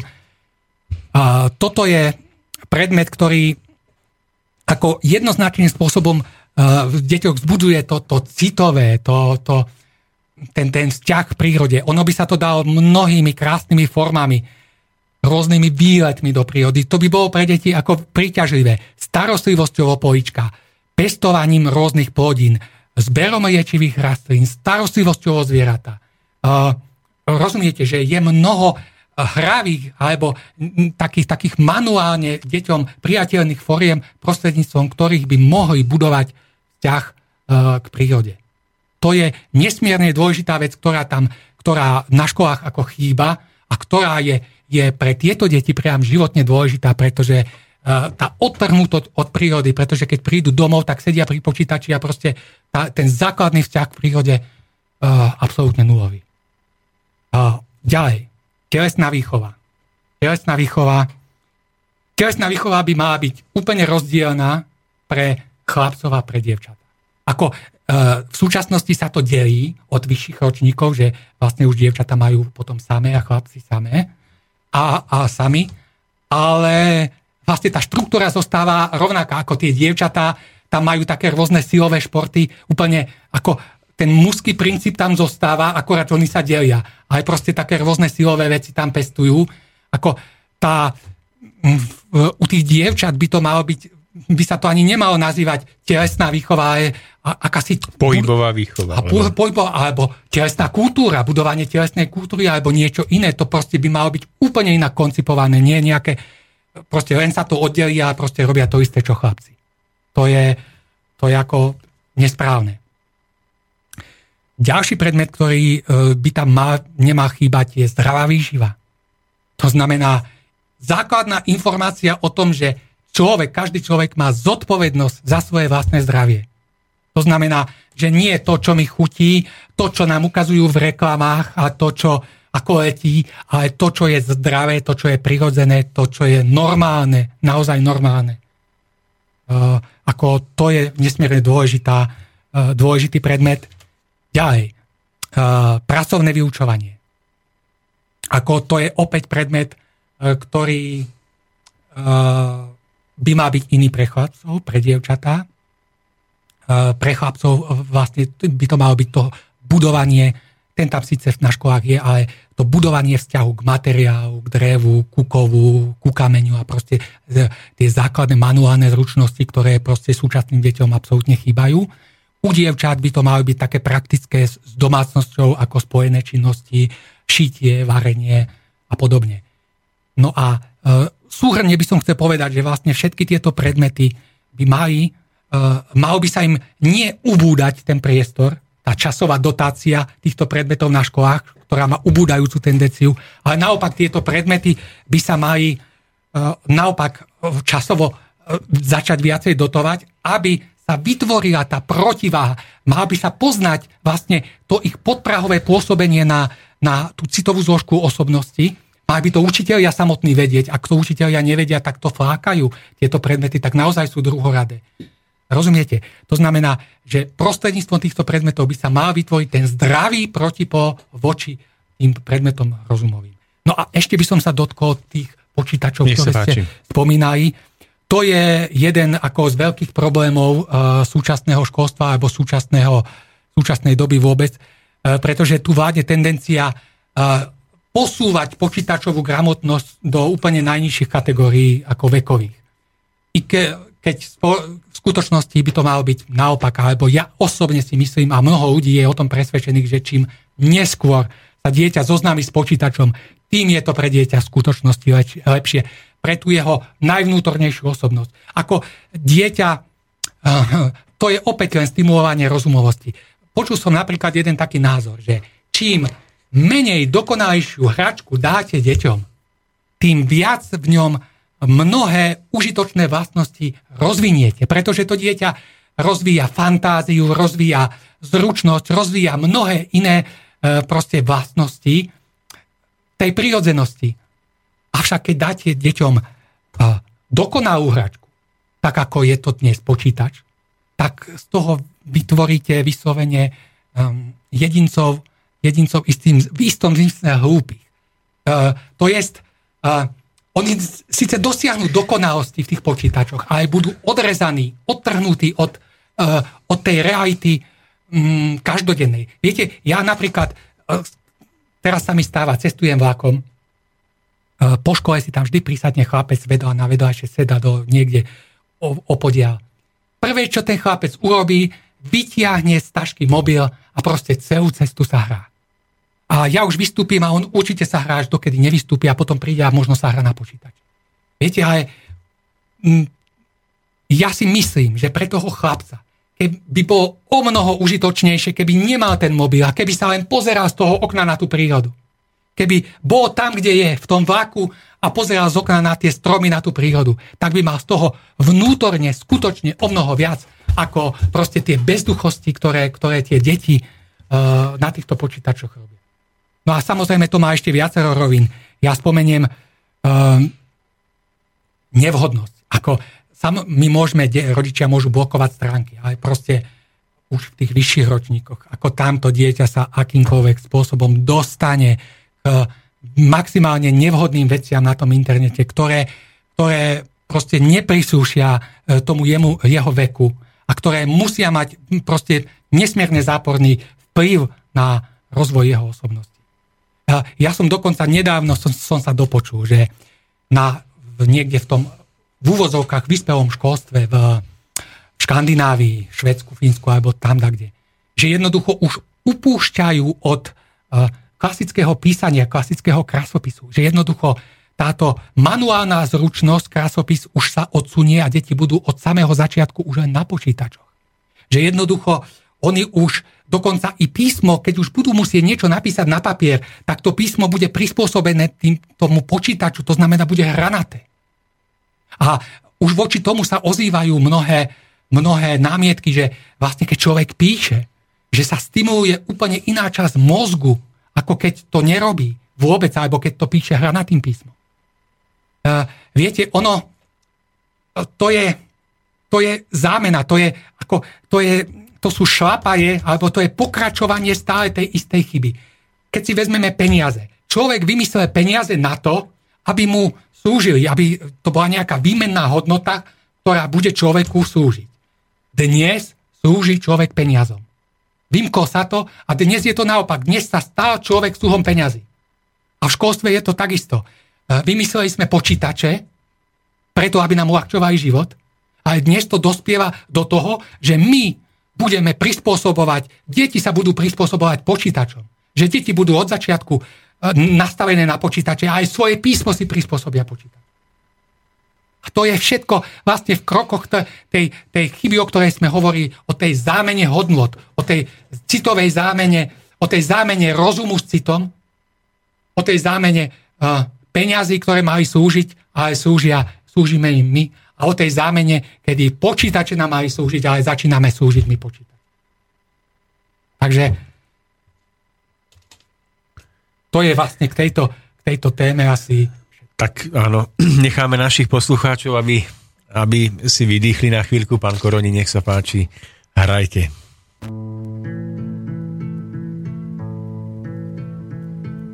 Složil Bůh,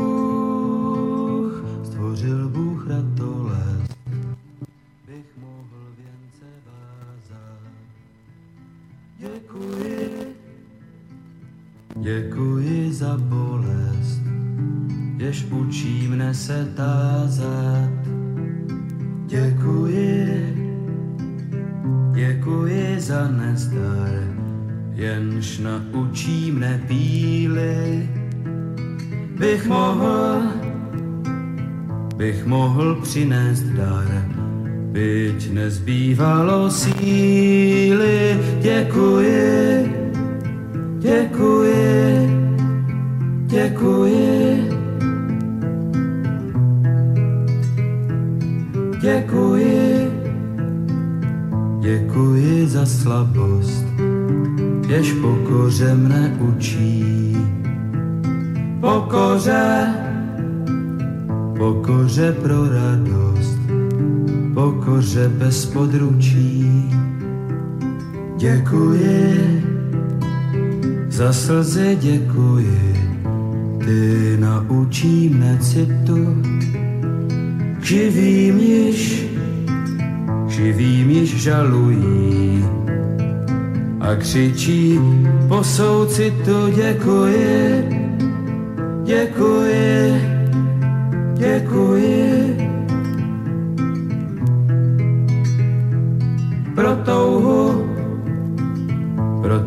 Po kráse. Děkuji za ošklivost, za to, že, za to, že utká se láska a nevraživost. Pro sladkost, pro sladkost usnutí. Děkuji za únavu, děkuji za ohně vzplanutí i za šumění splavu děkuji, děkuji, děkuji. Děkuji, děkuji za žízeň, jež slabost prozradila. Děkuji, děkuji za trýzeň, jež zdokonalý díla za to, že, za to, že miluji, byť strach mi srdce svíral. Beránku, děkuji, marně si neumíral, děkuji,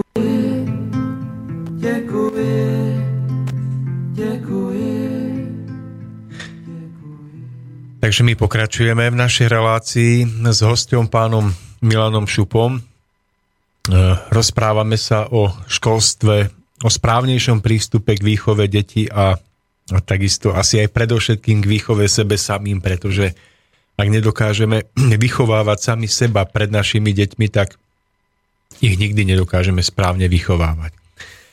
Ak máte záujem opýtať sa pána Šupu nejakú otázku mu položiť, tak môžete nám volať na telefón 048 381 0101 alebo písať na mail, ktorý opäť pripomínam studiozavináč gmail.com studiozavináč Studio. slobodnyvysielac.sk Tak, to som tak, si tu ja, ale tak. ja si to za každým pred reláciou prepisujem a to som si pomýlil s vašim mailom. To, to bude asi tak Nejaký. presne, že s mojím. Takže ešte raz studiozavinač slobodnyvysielac.sk a inak je tam aj mail, dva dokonca, tak dáme od Milana môžeme, najskôr, môžeme. že dobrý večer, len jeden uhol pohľadu. Tiež už roky preferujem cit pred rozumom, ale postupne prichádzam na to, že všetky cesty vedú do Ríma a že aj rozumom sa dá dostať tam, kde citom.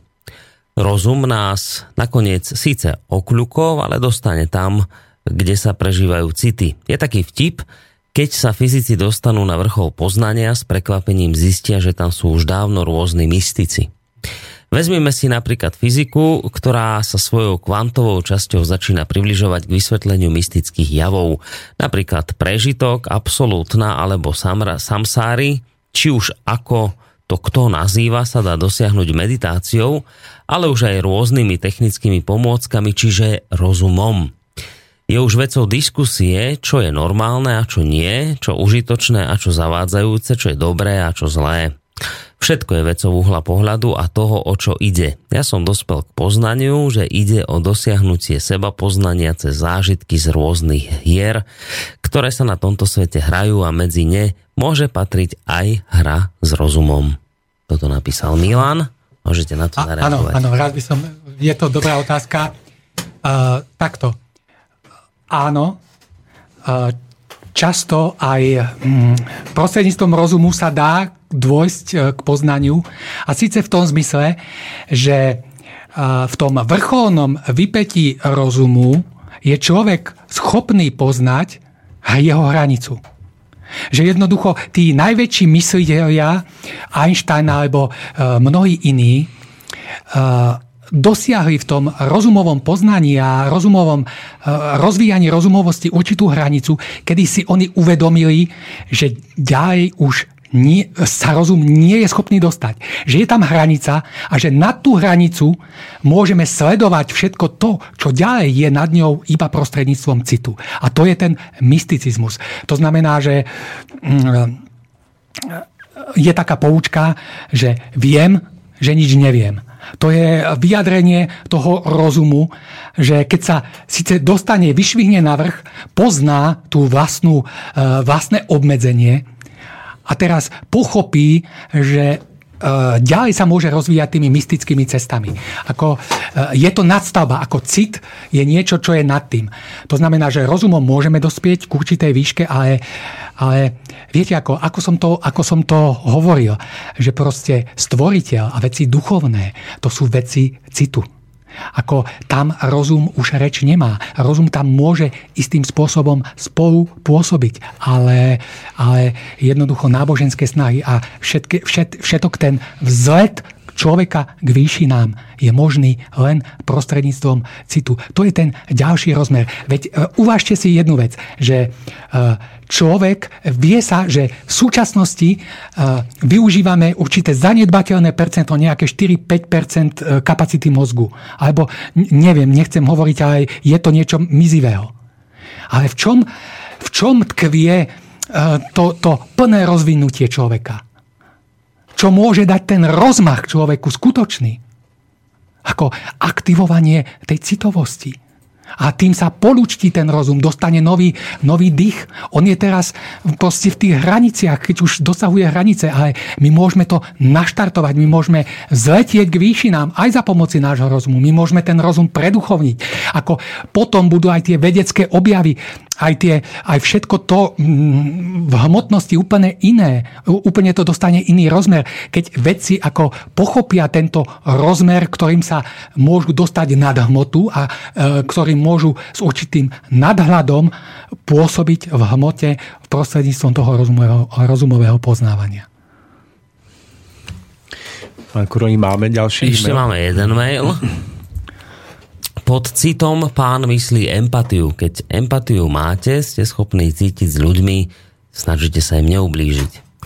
Čiste racionálni jedinci, teda jedinci bez empatie, bez citu sú osoby s psychopatiou. Psychopatické osobnosti majú v centre záujmu seba samého, vlastný prospech prestíž, a majú neuveriteľnú túžbu pomoci. Psychopati si vyberajú práve povolania, ktoré im umožňujú prístup k moci, vrátane pozícií v politike. Hitler a jemu podobné monštrá trpeli psychopatiou a inými poruchami osobnosti ako narcistickou alebo paranoidnou poruchou osobnosti.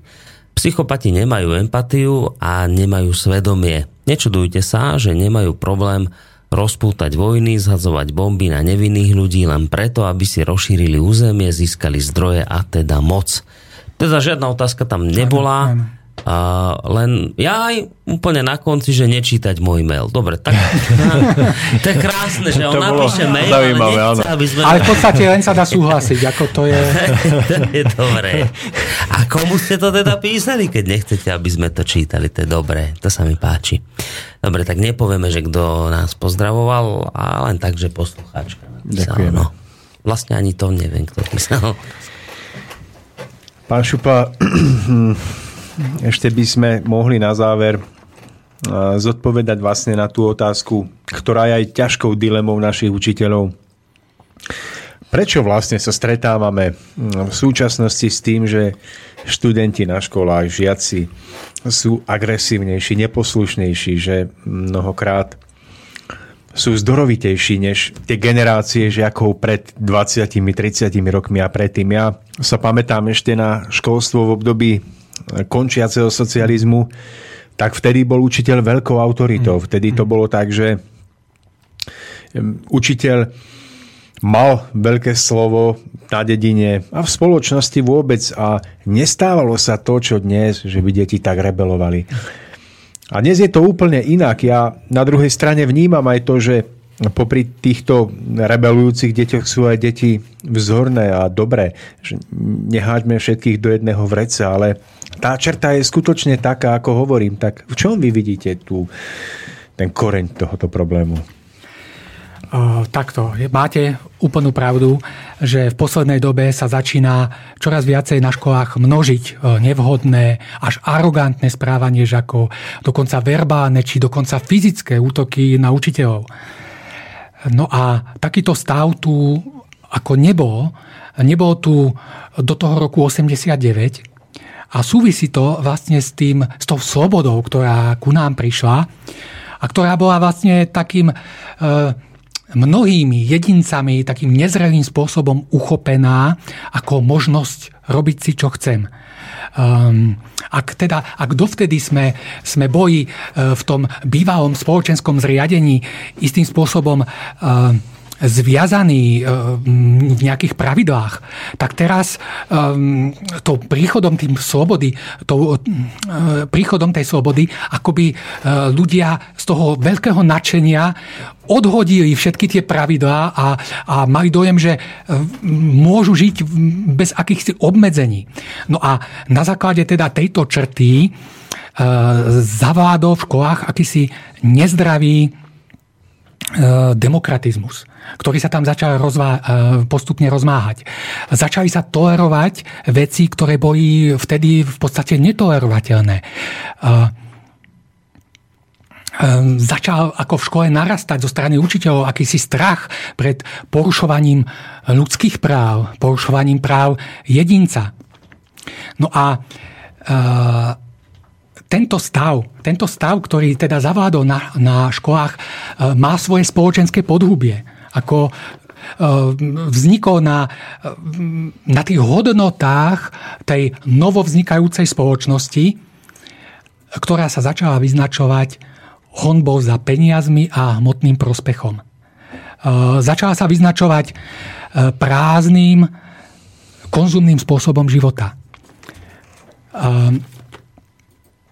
No a rôzne filmy, internet a proste tá nálada spoločnosti istým spôsobom odzrkadlová tieto pseudohodnoty. To znamená, že deti jednak vnímali citlivo túto atmosféru spoločnosti a jednak začali sa množiť filmy plné násilia, v ktorých mohli vidieť, že človek kráčajúci za svojim prospechom môže ísť neraz aj eh, cestou nekalov a cestou um, zločinu, aby, aby sa stal niekým, aby získal finančné prostriedky. Jednoducho, táto spoločnosť, tak ako je postavená, zobrala deťom pozitívne vzory. Ako isto poznáme uh, z našich mladých rokov detské izby polepené spevákmi, polepené športovcami, polepené uh, hercami a polepené mnohými inými uh, osobnosťami, ktoré pre deti predstavovali určitý vzor, určitý ideál, ktorému sa chceli podobať. Ako detský vek vo všeobecnosti sa vyznačuje túžbou po ideáloch. Dieťa potrebuje vzor a hľadá vzor. A teraz si vezmime, aký vzor ponúka deťom naša spoločnosť. Čo dieťa vidí na internete? Čo, e, keď hrá hry, že kto zabije najviac, ten zvíťazí v tej hre? Alebo keď pozera filmy plné násilia? Alebo keď pozera filmy e, rôzne zvrhlé? E, rozumiete, aké ideály deťom ponúkame? Násilie. No a jednoducho, tento hodnotový systém spoločnosti sa istým spôsobom premietol do, do tých, ehm, do toho chovania a správania sa žiakov. Istým spôsobom sa tam premieta tá agresivita ísť za svojim vlastným cieľom. Veď ak kedysi ehm, za minulého systému bola, ehm, bola, bolo, bolo heslo, že kto neokráda štát, okráda sám seba a svoju rodinu, tak ako my sme od toho hesla veľmi nepokročili. My sme ho iba modifikovali do novej podoby, že šikovným patrí svet. Ale čo to znamená šikovným? Šikovným znamená bezohľadným. Šikovným znamená tým, ktorí chcú, uh, sú ochotní ísť za svojim vlastným prospechom, tak povediac aj cez mŕtvoj, keď na to príde. To znamená, toto sú ideály, ktoré my dnes ponúkame e, deťom a sprostredkováme deťom. A čo potom chceme? Máme maily a píše nám Jana z Chile. Chlapci, takže pozdravujem mládež v štúdiu. Ďakujeme, pán Ďakujeme Šupa, veľmi pekne, mládež. je také milé. Chlapci zimomriavky mi behajú po tele z tých múdrych slov pána Šupu rozpráva mi z duše, veľa z toho som už toľkokrát prebrala v mojej mysli a rozmýšľala, prečo na to nik neprišiel, prečo nevychovávame deti podľa toho, akú chceme mať spoločnosť. Naozaj nechceme mať mravne vyspelé osobnosti, ktoré náš svet opravia a urobia krajším, útulnejším. Prečo neurobiť raj tu na zemi? Čo tej našej nádhernej dokonalej matičke zemi chýba, aby sme aj my svojim dielom neprispeli k tej dokonalosti? Tým predmetom, ktoré pán magister spomínal, by som pridala jeden veľmi dôležitý a to medziľudské vzťahy. Toto mi príde jedno z najdôležitejších, lebo žijeme v spoločnosti vo vzájomných interakciách ako členovia rodín, susedia, členovia komunít, spolupracovníci, spolužiaci, priatelia.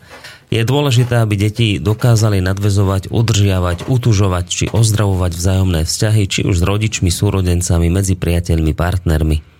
Je dôležité mladých ľudí správne nasmerovať, aby rozpoznali kvality budúcich partnerov, aby uzavierali zrelé priateľstva a partnerstva, ktoré by viedli k stabilným rodinám a do, dobrému zázemiu pre výchovu ďalších detí. Čo vy na to? Pýta sa Jana. Nič len súhlasiť. Ako absolútny súhlas so všetkým. Dobre, tak to bola veľmi rýchla odpoveď. a skúsime teraz mail od Jarky. Pekný večer prajem.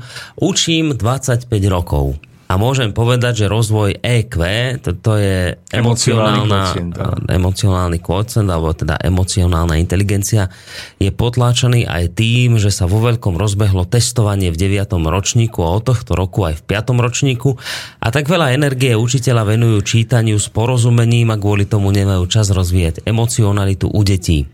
Učitelia by ju aj rozvíjali, ale kvalita školy sa určuje podľa jej poradia v tabuľke. A tak sú tlačení žiaci aj učitelia do nácviku e, krížikovania a krúžkovania odpovedí v testoch. Potom zostáva málo času na rozvoj tvorivosti a emocionality. Okrem toho sa veľký dôraz kladie na angličtinu a na informatiku. Mnoho rodičov si aj školu vyberá podľa toho, koľko hodín angličtiny a informatiky je na škole. Ja som však hlboko presvedčená, že skutočná reforma školstva ide cez city a cez hodnoty. Ak začneme v deťoch e, formovať vyššie city a budeme ich učiť skutočným hodnotám, vtedy nastúpime na skutočnú reformu školstva. Konečne nebudeme meniť formu, ale obsah. Inakže krásna relácia, ďakujem vám, hovoríte mi z duše. Prajem všetko krásne, nech sa vám všetkým darí. Napísala Jark. Iba, opäť, iba, iba súhlasiť. Ja by som uh, možno k tomu sa vyjadril. Um, áno, situácia je presne taká, ako uh, bolo povedané že vlastne z tých vyšších miest je to tlačené tým jedným jediným smerom.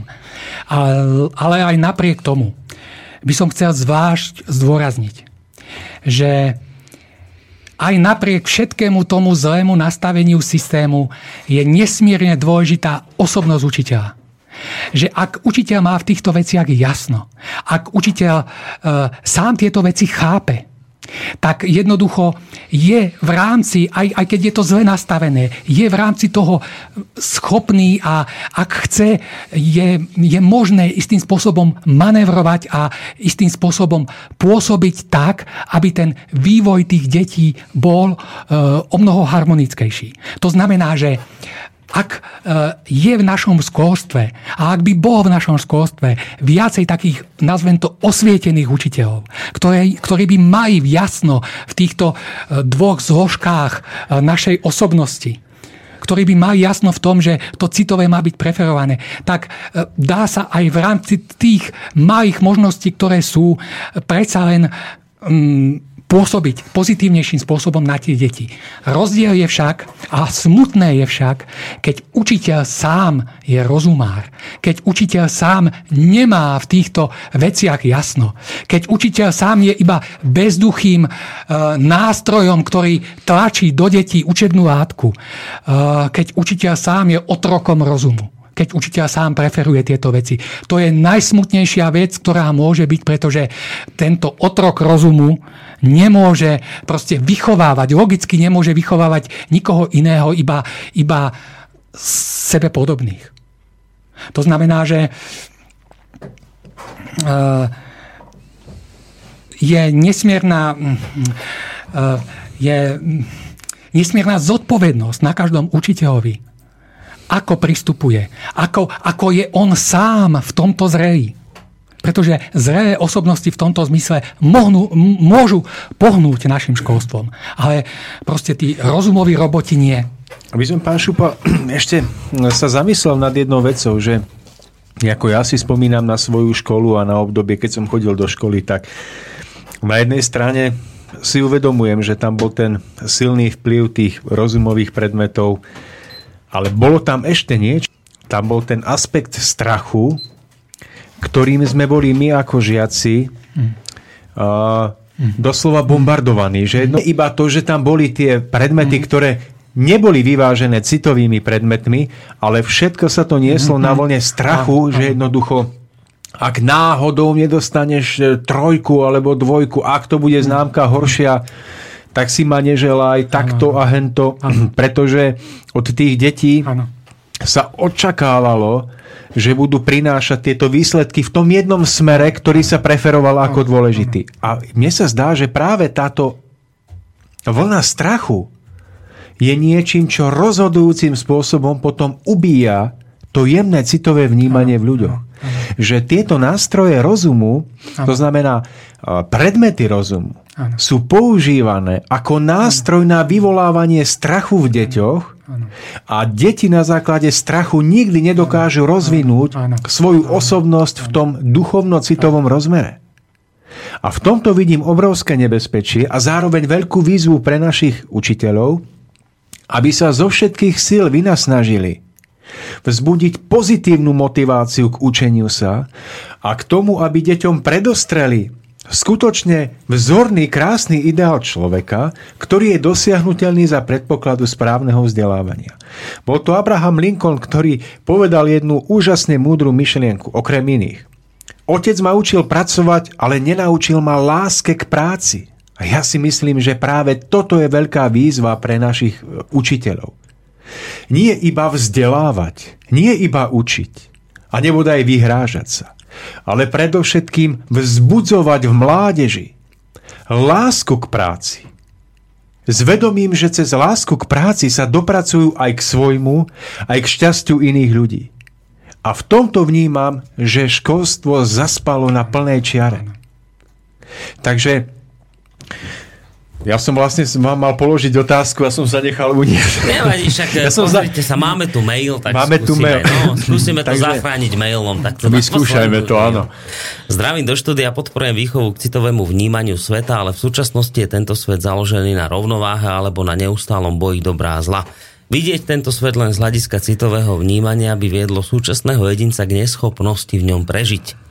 Čisto citové vnímanie sveta je teraz utópia. V praxi sa väčšinou stretávam s tým, že rodičia cieľene vychovávajú dieťa tak, aby tu dokázalo prežiť. Ide hlavne o priebojnosť a cieľavedomosť aj na úkor okolia, napísal Štefan. Takto. Ak my teraz hovoríme uh, o preferencii citu, nejako tým neznižujeme ako nutnosť e, toho rozvíjania rozumu. Ako dieťa má byť rozumovo rozvinuté, má sa dokázať presadiť v súčasnej spoločnosti, má, má sa dokázať brániť, to všetko je správne, ale proste musí mať rozvinutý ten citový protipol, pretože potom to skozne do bezohľadnosti, do sebeckosti a do e, mnohých negatívnych vlastností. To znamená, my tu hovoríme o rovnováhe, my tu nevy, nič neponižujeme ani nič e, nepovyšujeme. My sa snažíme e, docieliť to, aby teda e, tá zdravá rovnováha voči tomu rozumu bola dosiahnutá. No a iná forma mm, vyváženosti sa môže prejaviť aj v tom, že správne rozvinutý človek napríklad dosiahne veľký úspech v podnikaní, keď sa v niečom prepracuje ďalej, alebo v akomkoľvek inom odbore, ale tým, že má ten vnútorný duchovný rozmer života, tak dokáže vždy nájsť správny pomer rovnováhy medzi tým, koľko hodín denne sa má venovať tej tzv. pozemskej práci a koľko hodín denne sa má venovať svojim, dajme tomu, vnútorným potrebám alebo rodine. Čiže je na výsosť praktické, aby bol človek takto rozvinutý, pretože tým predchádza aj tomu, aby jednostranne uprednostnil prácu na úkor rodiny a iných vecí. Pretože ak toto nedokáže, tak sa stáva, že síce e, je milionárom, ale milionárom s rozbitou rodinou, bez akýchkoľvek základov a bez akejkoľvek perspektívy svojho vlastného života pre svoju budúcnosť a svoju starobu. Takže, pán Koroni, máme ešte nejaký mail? Viete, čo máme? Ani to nie je otázka, skôr také odporúčanie od Adama, že má taký nápad, že by ste mali skúsiť vyskladať osnovy a s nimi aj založiť školu, najlepšie súkromnú a nezávislú od financií a manipulácie. To je, to je výzva veľká. Um, ako sú alternatívne školy, sú rôzne alternatívne školy, ktoré sa snažia tieto veci preferovať. Sú to školy menšinové, ale mm, nám ide možno v tejto chvíli e, o takú osvetu celonárodnú. Pretože, e, ako som povedal, že ak bude aj na týchto súčasných školách, aj v tom stave, v akom je viac tých osvietených učiteľov, ak oni sami budú mať v tom jasné, ak oni sami budú pravými osobnosťami, osobnosťami citu, používajúcimi rozum ako dobrý nástroj, tak proste tie veci sa začnú postupne hýbať. Ako to je to. Uh, ono, viete, že keď sa založí nejaká škola, je to pozitívna vec, ale vždy to ostane bokom od spoločnosti. Vždy to ostane nejaká okrajová záležitosť. Ale tu ide práve o ten o ten celkový pohyb spoločnosti, ktorý môžu spôsobiť títo osvietení učiteľia. Pán Šupa, máme telefonát? Nie, telefonát, Nie, telefonát, mail, e-mail, nech sa mail páči. máme. Uh, tento, tentokrát od Richarda. Dobrý večer všetkým. Vplyv počítačov a počítačových hier som pozoroval osobne na vlastných deťoch. Svojho času som im dovolil hrať sa hry na tabletoch. Moje deti boli zrazu nepokojné. Mm. Času som im dovolil, uh, počkajte, nepokojné, nervózne a na oslovenie reagovali podráždene. Mm. Hry na počítačoch, telefónoch a tabletoch som im kompletne zatrhol a odtedy je pokoj. Deti sú kľudnejšie a chodia sa hrávať von alebo sa hrajú vnútri so svojimi hračkami, majú 10 a 8 rokov. Rodičia, ktorí nemajú čas alebo chud na svoje deti, ich nechajú hrať hry na PC celý deň, aby mali od nich pokoj. Z toho potom pramení ich nepokoj a agresivita, ktorá sa premietne doma aj v škole. Opäť hodnotná relácia, prajem pekný večer. Ďakujeme. No, iba súhlas. Ja by som uh, k tomu ešte podotkol jednu vec. Nedávno vo Francúzsku bol uzákonené zákaz používania Wi-Fi žiarenia v jasliach a v, v, v škôlkach do troch rokov. To znamená, že tam nie je len e, tá virtuálna realita, ale tam je dokonca ešte aj to Wi-Fi žiarenie, pod ktorým sú tie internetové učebne na školách. Vo Francúzsku je to tak, že Wi-Fi sa vypína vždy a používa sa len vtedy, keď je vyučovanie. Ale to znamená, že keď to škodí, keď sú už vedecky zistené e, škodlivé účinky Wi-Fi žiarenia proste na malé deti do troch rokov, ono to má neblahý vplyv aj na väčšie deti. Tam tie poruchy správania a všetky tie poruchy osobnosti a mnohé negatívne veci. To znamená, že je tu ešte tento rozmer, ktorý ako na ten detský nevyvinutý organizmus negatívne vplýva. Milan napísal zaujímavý mail, s otázkou, že, pre, že skvelá relácia, prečo sa táto alebo iné hodnotné relácie slobodného vysielača nedajú vypočuť napríklad v slovenskom rozhlase, e, kde nemajú nič podobné. A zda by pomohla žiadosť nás poslucháčov, aby dali do vysielania jej záznam po od, odoslaní z vašej redakcie. No, prečo sa takéto informácie nedajú pretlačiť do tých veľkých Ja odpoviem médií? za pána Šupu, pretože tejto spoločnosti vyhovujú ľudia, ktorí sú nevzdelaní, ktorí sú podajní, ubití, ktorí jednoducho budú vyhovovať prianiam a plánom iných národných a nadnárodných korporácií. Mm.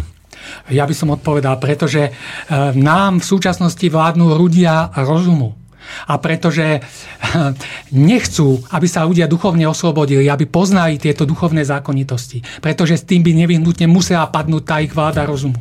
A e, kto chce, ktorá vláda chce, aby padla. To znamená, to má hlbšie súvislosti. E, ľudia, tí ľudia nechcú, aby bol národ skutočne slobodný. Tí ľudia chcú, aby bol uväznený. Uväznený najskôr znútra rozumovosťou a potom samozrejme logicky aj zvonka. No asi hlavne uväznený vo svojich pudoch. No. To myslím, že pán Lajmon ste veľmi dobre trafili. Uh, tak ja sa ne, nechcem mudrovať, ale my vlastne budeme mať dnes večer s pánom Lajmonom, po, s pánom uh, Marmanom po vás reláciu práve o konzume a hedonizme, ktorý tu dnes vládne. A to si naozaj treba uvedomiť, na to neslobodno zabúdať, že vy dnes na to, aby ste mohli tento konzum a hedonizmus v ľuďoch posilňovať, lebo niekto na tom obrovsky zarába peniaze, vy potrebujete sprostú spoločnosť, tupých ľudí, hlúpych. Pozrite sa na mladých ľudí, ktorí riešia to, aké si topánky obujú, aký hm. značku, ak to má lepší mobil. Potrebujete hlúpu, sprostú, vygumovanú mládež aby, aby ich rodičia kupovali im tie veci, aby tá mládež to chcela, neslobodno rozumných, lebo rozumní nemíňajú. A dnes v trhovom kapitalizme sa to všetko točí okolo prachov, okolo peňazí. Preto takáto relácia nezaznie v mainstreamových médiách, pretože mainstreamové médiá žijú z reklamy a to znamená, že mainstreamové médiá samotné potrebujú, aby ľudia míňali. To je logika. Nebude takáto relácia tam. Nebude, nesmie byť, lebo nechceme a nesmieme mať rozumných ľudí. Je celé. Hm. Tak vážení priatelia, či chceme alebo nie, blížime sa k záveru dnešnej relácie. Skôr než úplne na záver prečítam jeden múdry citát od Goetheho. Dovolím si poďakovať pánovi Šupovi za to, že prijal pozvanie do štúdia. Ďakujem aj ja za pozvanie. Inak e, nestihli sme ešte tú poslednú tému, ešte som mal viac pripravené, ale časovo. Tak snáď sa ešte dohodneme do budúcna na nejaké relácii. Takže vám ďakujem, pán Šupa, ja ďakujem. aj za našich poslucháčov, aj sám za seba. Aj vám, pán Koroni, za to, že ste to tu zvládli tieto dve hodiny, napriek tomu, že máte mnoho práce. Ja si dovolím ešte pred úplným záverom hm, pripomenúť, že pán Šupa, tak ako aj pán doktor Rusnák, ako aj pán Karel Kšíš a iní budú vystupovať v Liptovskom hrádku na zámku budúci týždeň v sobotu 24.10. v rámci podujatia, ktoré plánujeme s pánom Mišovie, podujatia s názvom Cesta ušlachtilosti. Okrem týchto prednášajúcich sa tam budete môcť stretnúť aj s množstvom iných ľudí, ktorí počúvajú reláciu Cesta v zostupu a s ktorými sa stretávame na našich cestách, aj na našich prednáškach. Príde tam aj pán Koroni. No, takže slúbil to. Už to tak vyzerá, áno. Slúbil to, a, takže... Ale vy to ešte musíte pripomínať a, a otrepávať o hlavu, lebo ja zabudnem. Ja vám v stredu a v piatok ešte zavolám, Dobre. takže aby náhodou Dobre. ste si nedali iný program. tak, tak, tak. Čiže všetkých vás tam vítame. Tam ten vstup nie je úplne voľný. Na stránke www.bart.sk v zložke spoločenské podujatia nájdete aj odkaz na cestu šlachtilosti tam si nájdete v pdf aj celú pozvánku aj s organizačnými pokynmi. Takže je to už o týždeň, je nás tam toľko, že neviem, neviem, ako sa zmestíme, ale vychádzame z toho, že dobrých ľudí sa zmestí všade veľa. Takže ešte nám môžete dať vedieť, ak budete mať záujem prísť. No, takže to je k ceste ušlachtilosti. E, pripomeniem ešte, že mm, zajtra, nie, v nedeľu 17.10 bude vo zvolenie podujatie organizované k príležitosti 200. narodenia Ľudovíta Štúra, kde hm, budem aj ja mať svoj hudobný blok, kde budem mať kratučku prednášku alebo príhovor k téme Ľudovíta Štúra, k jeho odkazu do budúcnosti, kde budú iní hostia. Hm, takže v prípade, že budete mať záujem dozvedieť sa viac o tomto podujatí, môžete mi napísať na, na stránke BART, mám na seba e-mail, tam vám ponúkne viacej informácií. No a pripomeniem ešte aj to, že pán Šupa, ktorý dnes prijal pozvanie, je aktívny bloger, ktorý už dlhé roky na niekoľkých hadám desiatkách blogoch uverejňuje svoje články nie len týkajúce sa duchovného smerovania človeka, ale vyjadruje sa aj k niektorým významným aktuálnym spoločenským témam. Takže kto budete mať záujem, dovolím si takto pána Šupu spropagovať, pretože ja osobne si jeho pohľady nesmierne cením a aj mne v mnohom hovorí z duše, aj keď sa tu snažím hrať na niekoho, kto s ním v zásade nesúhlasí. Uh, učím sa to od pána Koróniho, takže... Dobre, agent diablov. No a, sa to hovorí. A... a na záver ešte mám tu jeden citát, pán Koroni. Veľmi, Dajte. veľmi som sa nám tešil. A ten si prosím zapomä- zapamätajme všetci, ktorí túto reláciu počúvame. Zaobchádzajte s človekom podľa toho, aký je a on takým zostane. Zaobchádzajte s človekom podľa toho, akým môže a mal by byť a on sa takým stane. Ďakujem pekne. Kto to povedal? Goethe. Goethe, predstavte si. A ja to predsa len ukončím ešte jedným mailom, lebo nám napísal Karel z České z Československej republiky dokonca. Áno, tak Čiže to ani nie, to sú Česko, zmeny. To sú Československé áno. sa normálne vrátili v čase, aj keď naozaj takú Československú republiku novodobú by nebolo od veci vybudovať. Dobrý večer do slovenského štúdia Slobodného vysielača. Ďakujem za úžasnou reláciu. Mohla byť i delší. Zdraví Karel z Československej republiky. Keďže nás zdraví Karel z Československej republiky, tak sa rozlúčime českou pesničkou.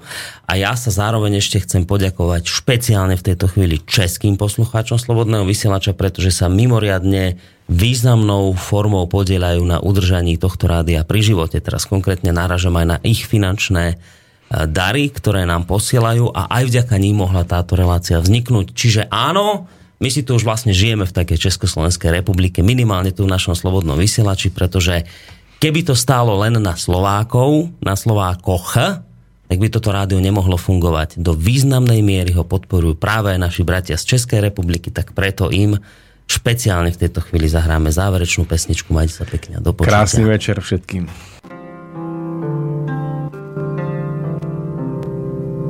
Pane, ať si stéblo trávy nebo obyčejný list.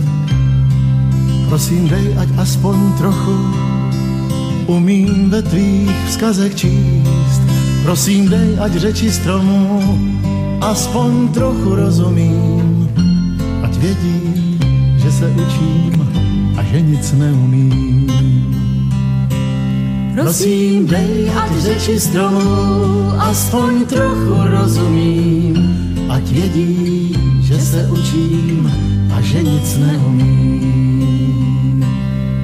Dej, ať zlomím svoji píchu, dej mi hledat pokoru, když se trápím zbytečnostmi, ať pohlédnu nahoru, ať mi stačí dohlédnout na obzor, ať se smířím se vším, co si mi kdy vzal. Ať mi stačí dohlédnout na obzor, který si mi dal, ať se smířím se vším, co si mi kdy vzal.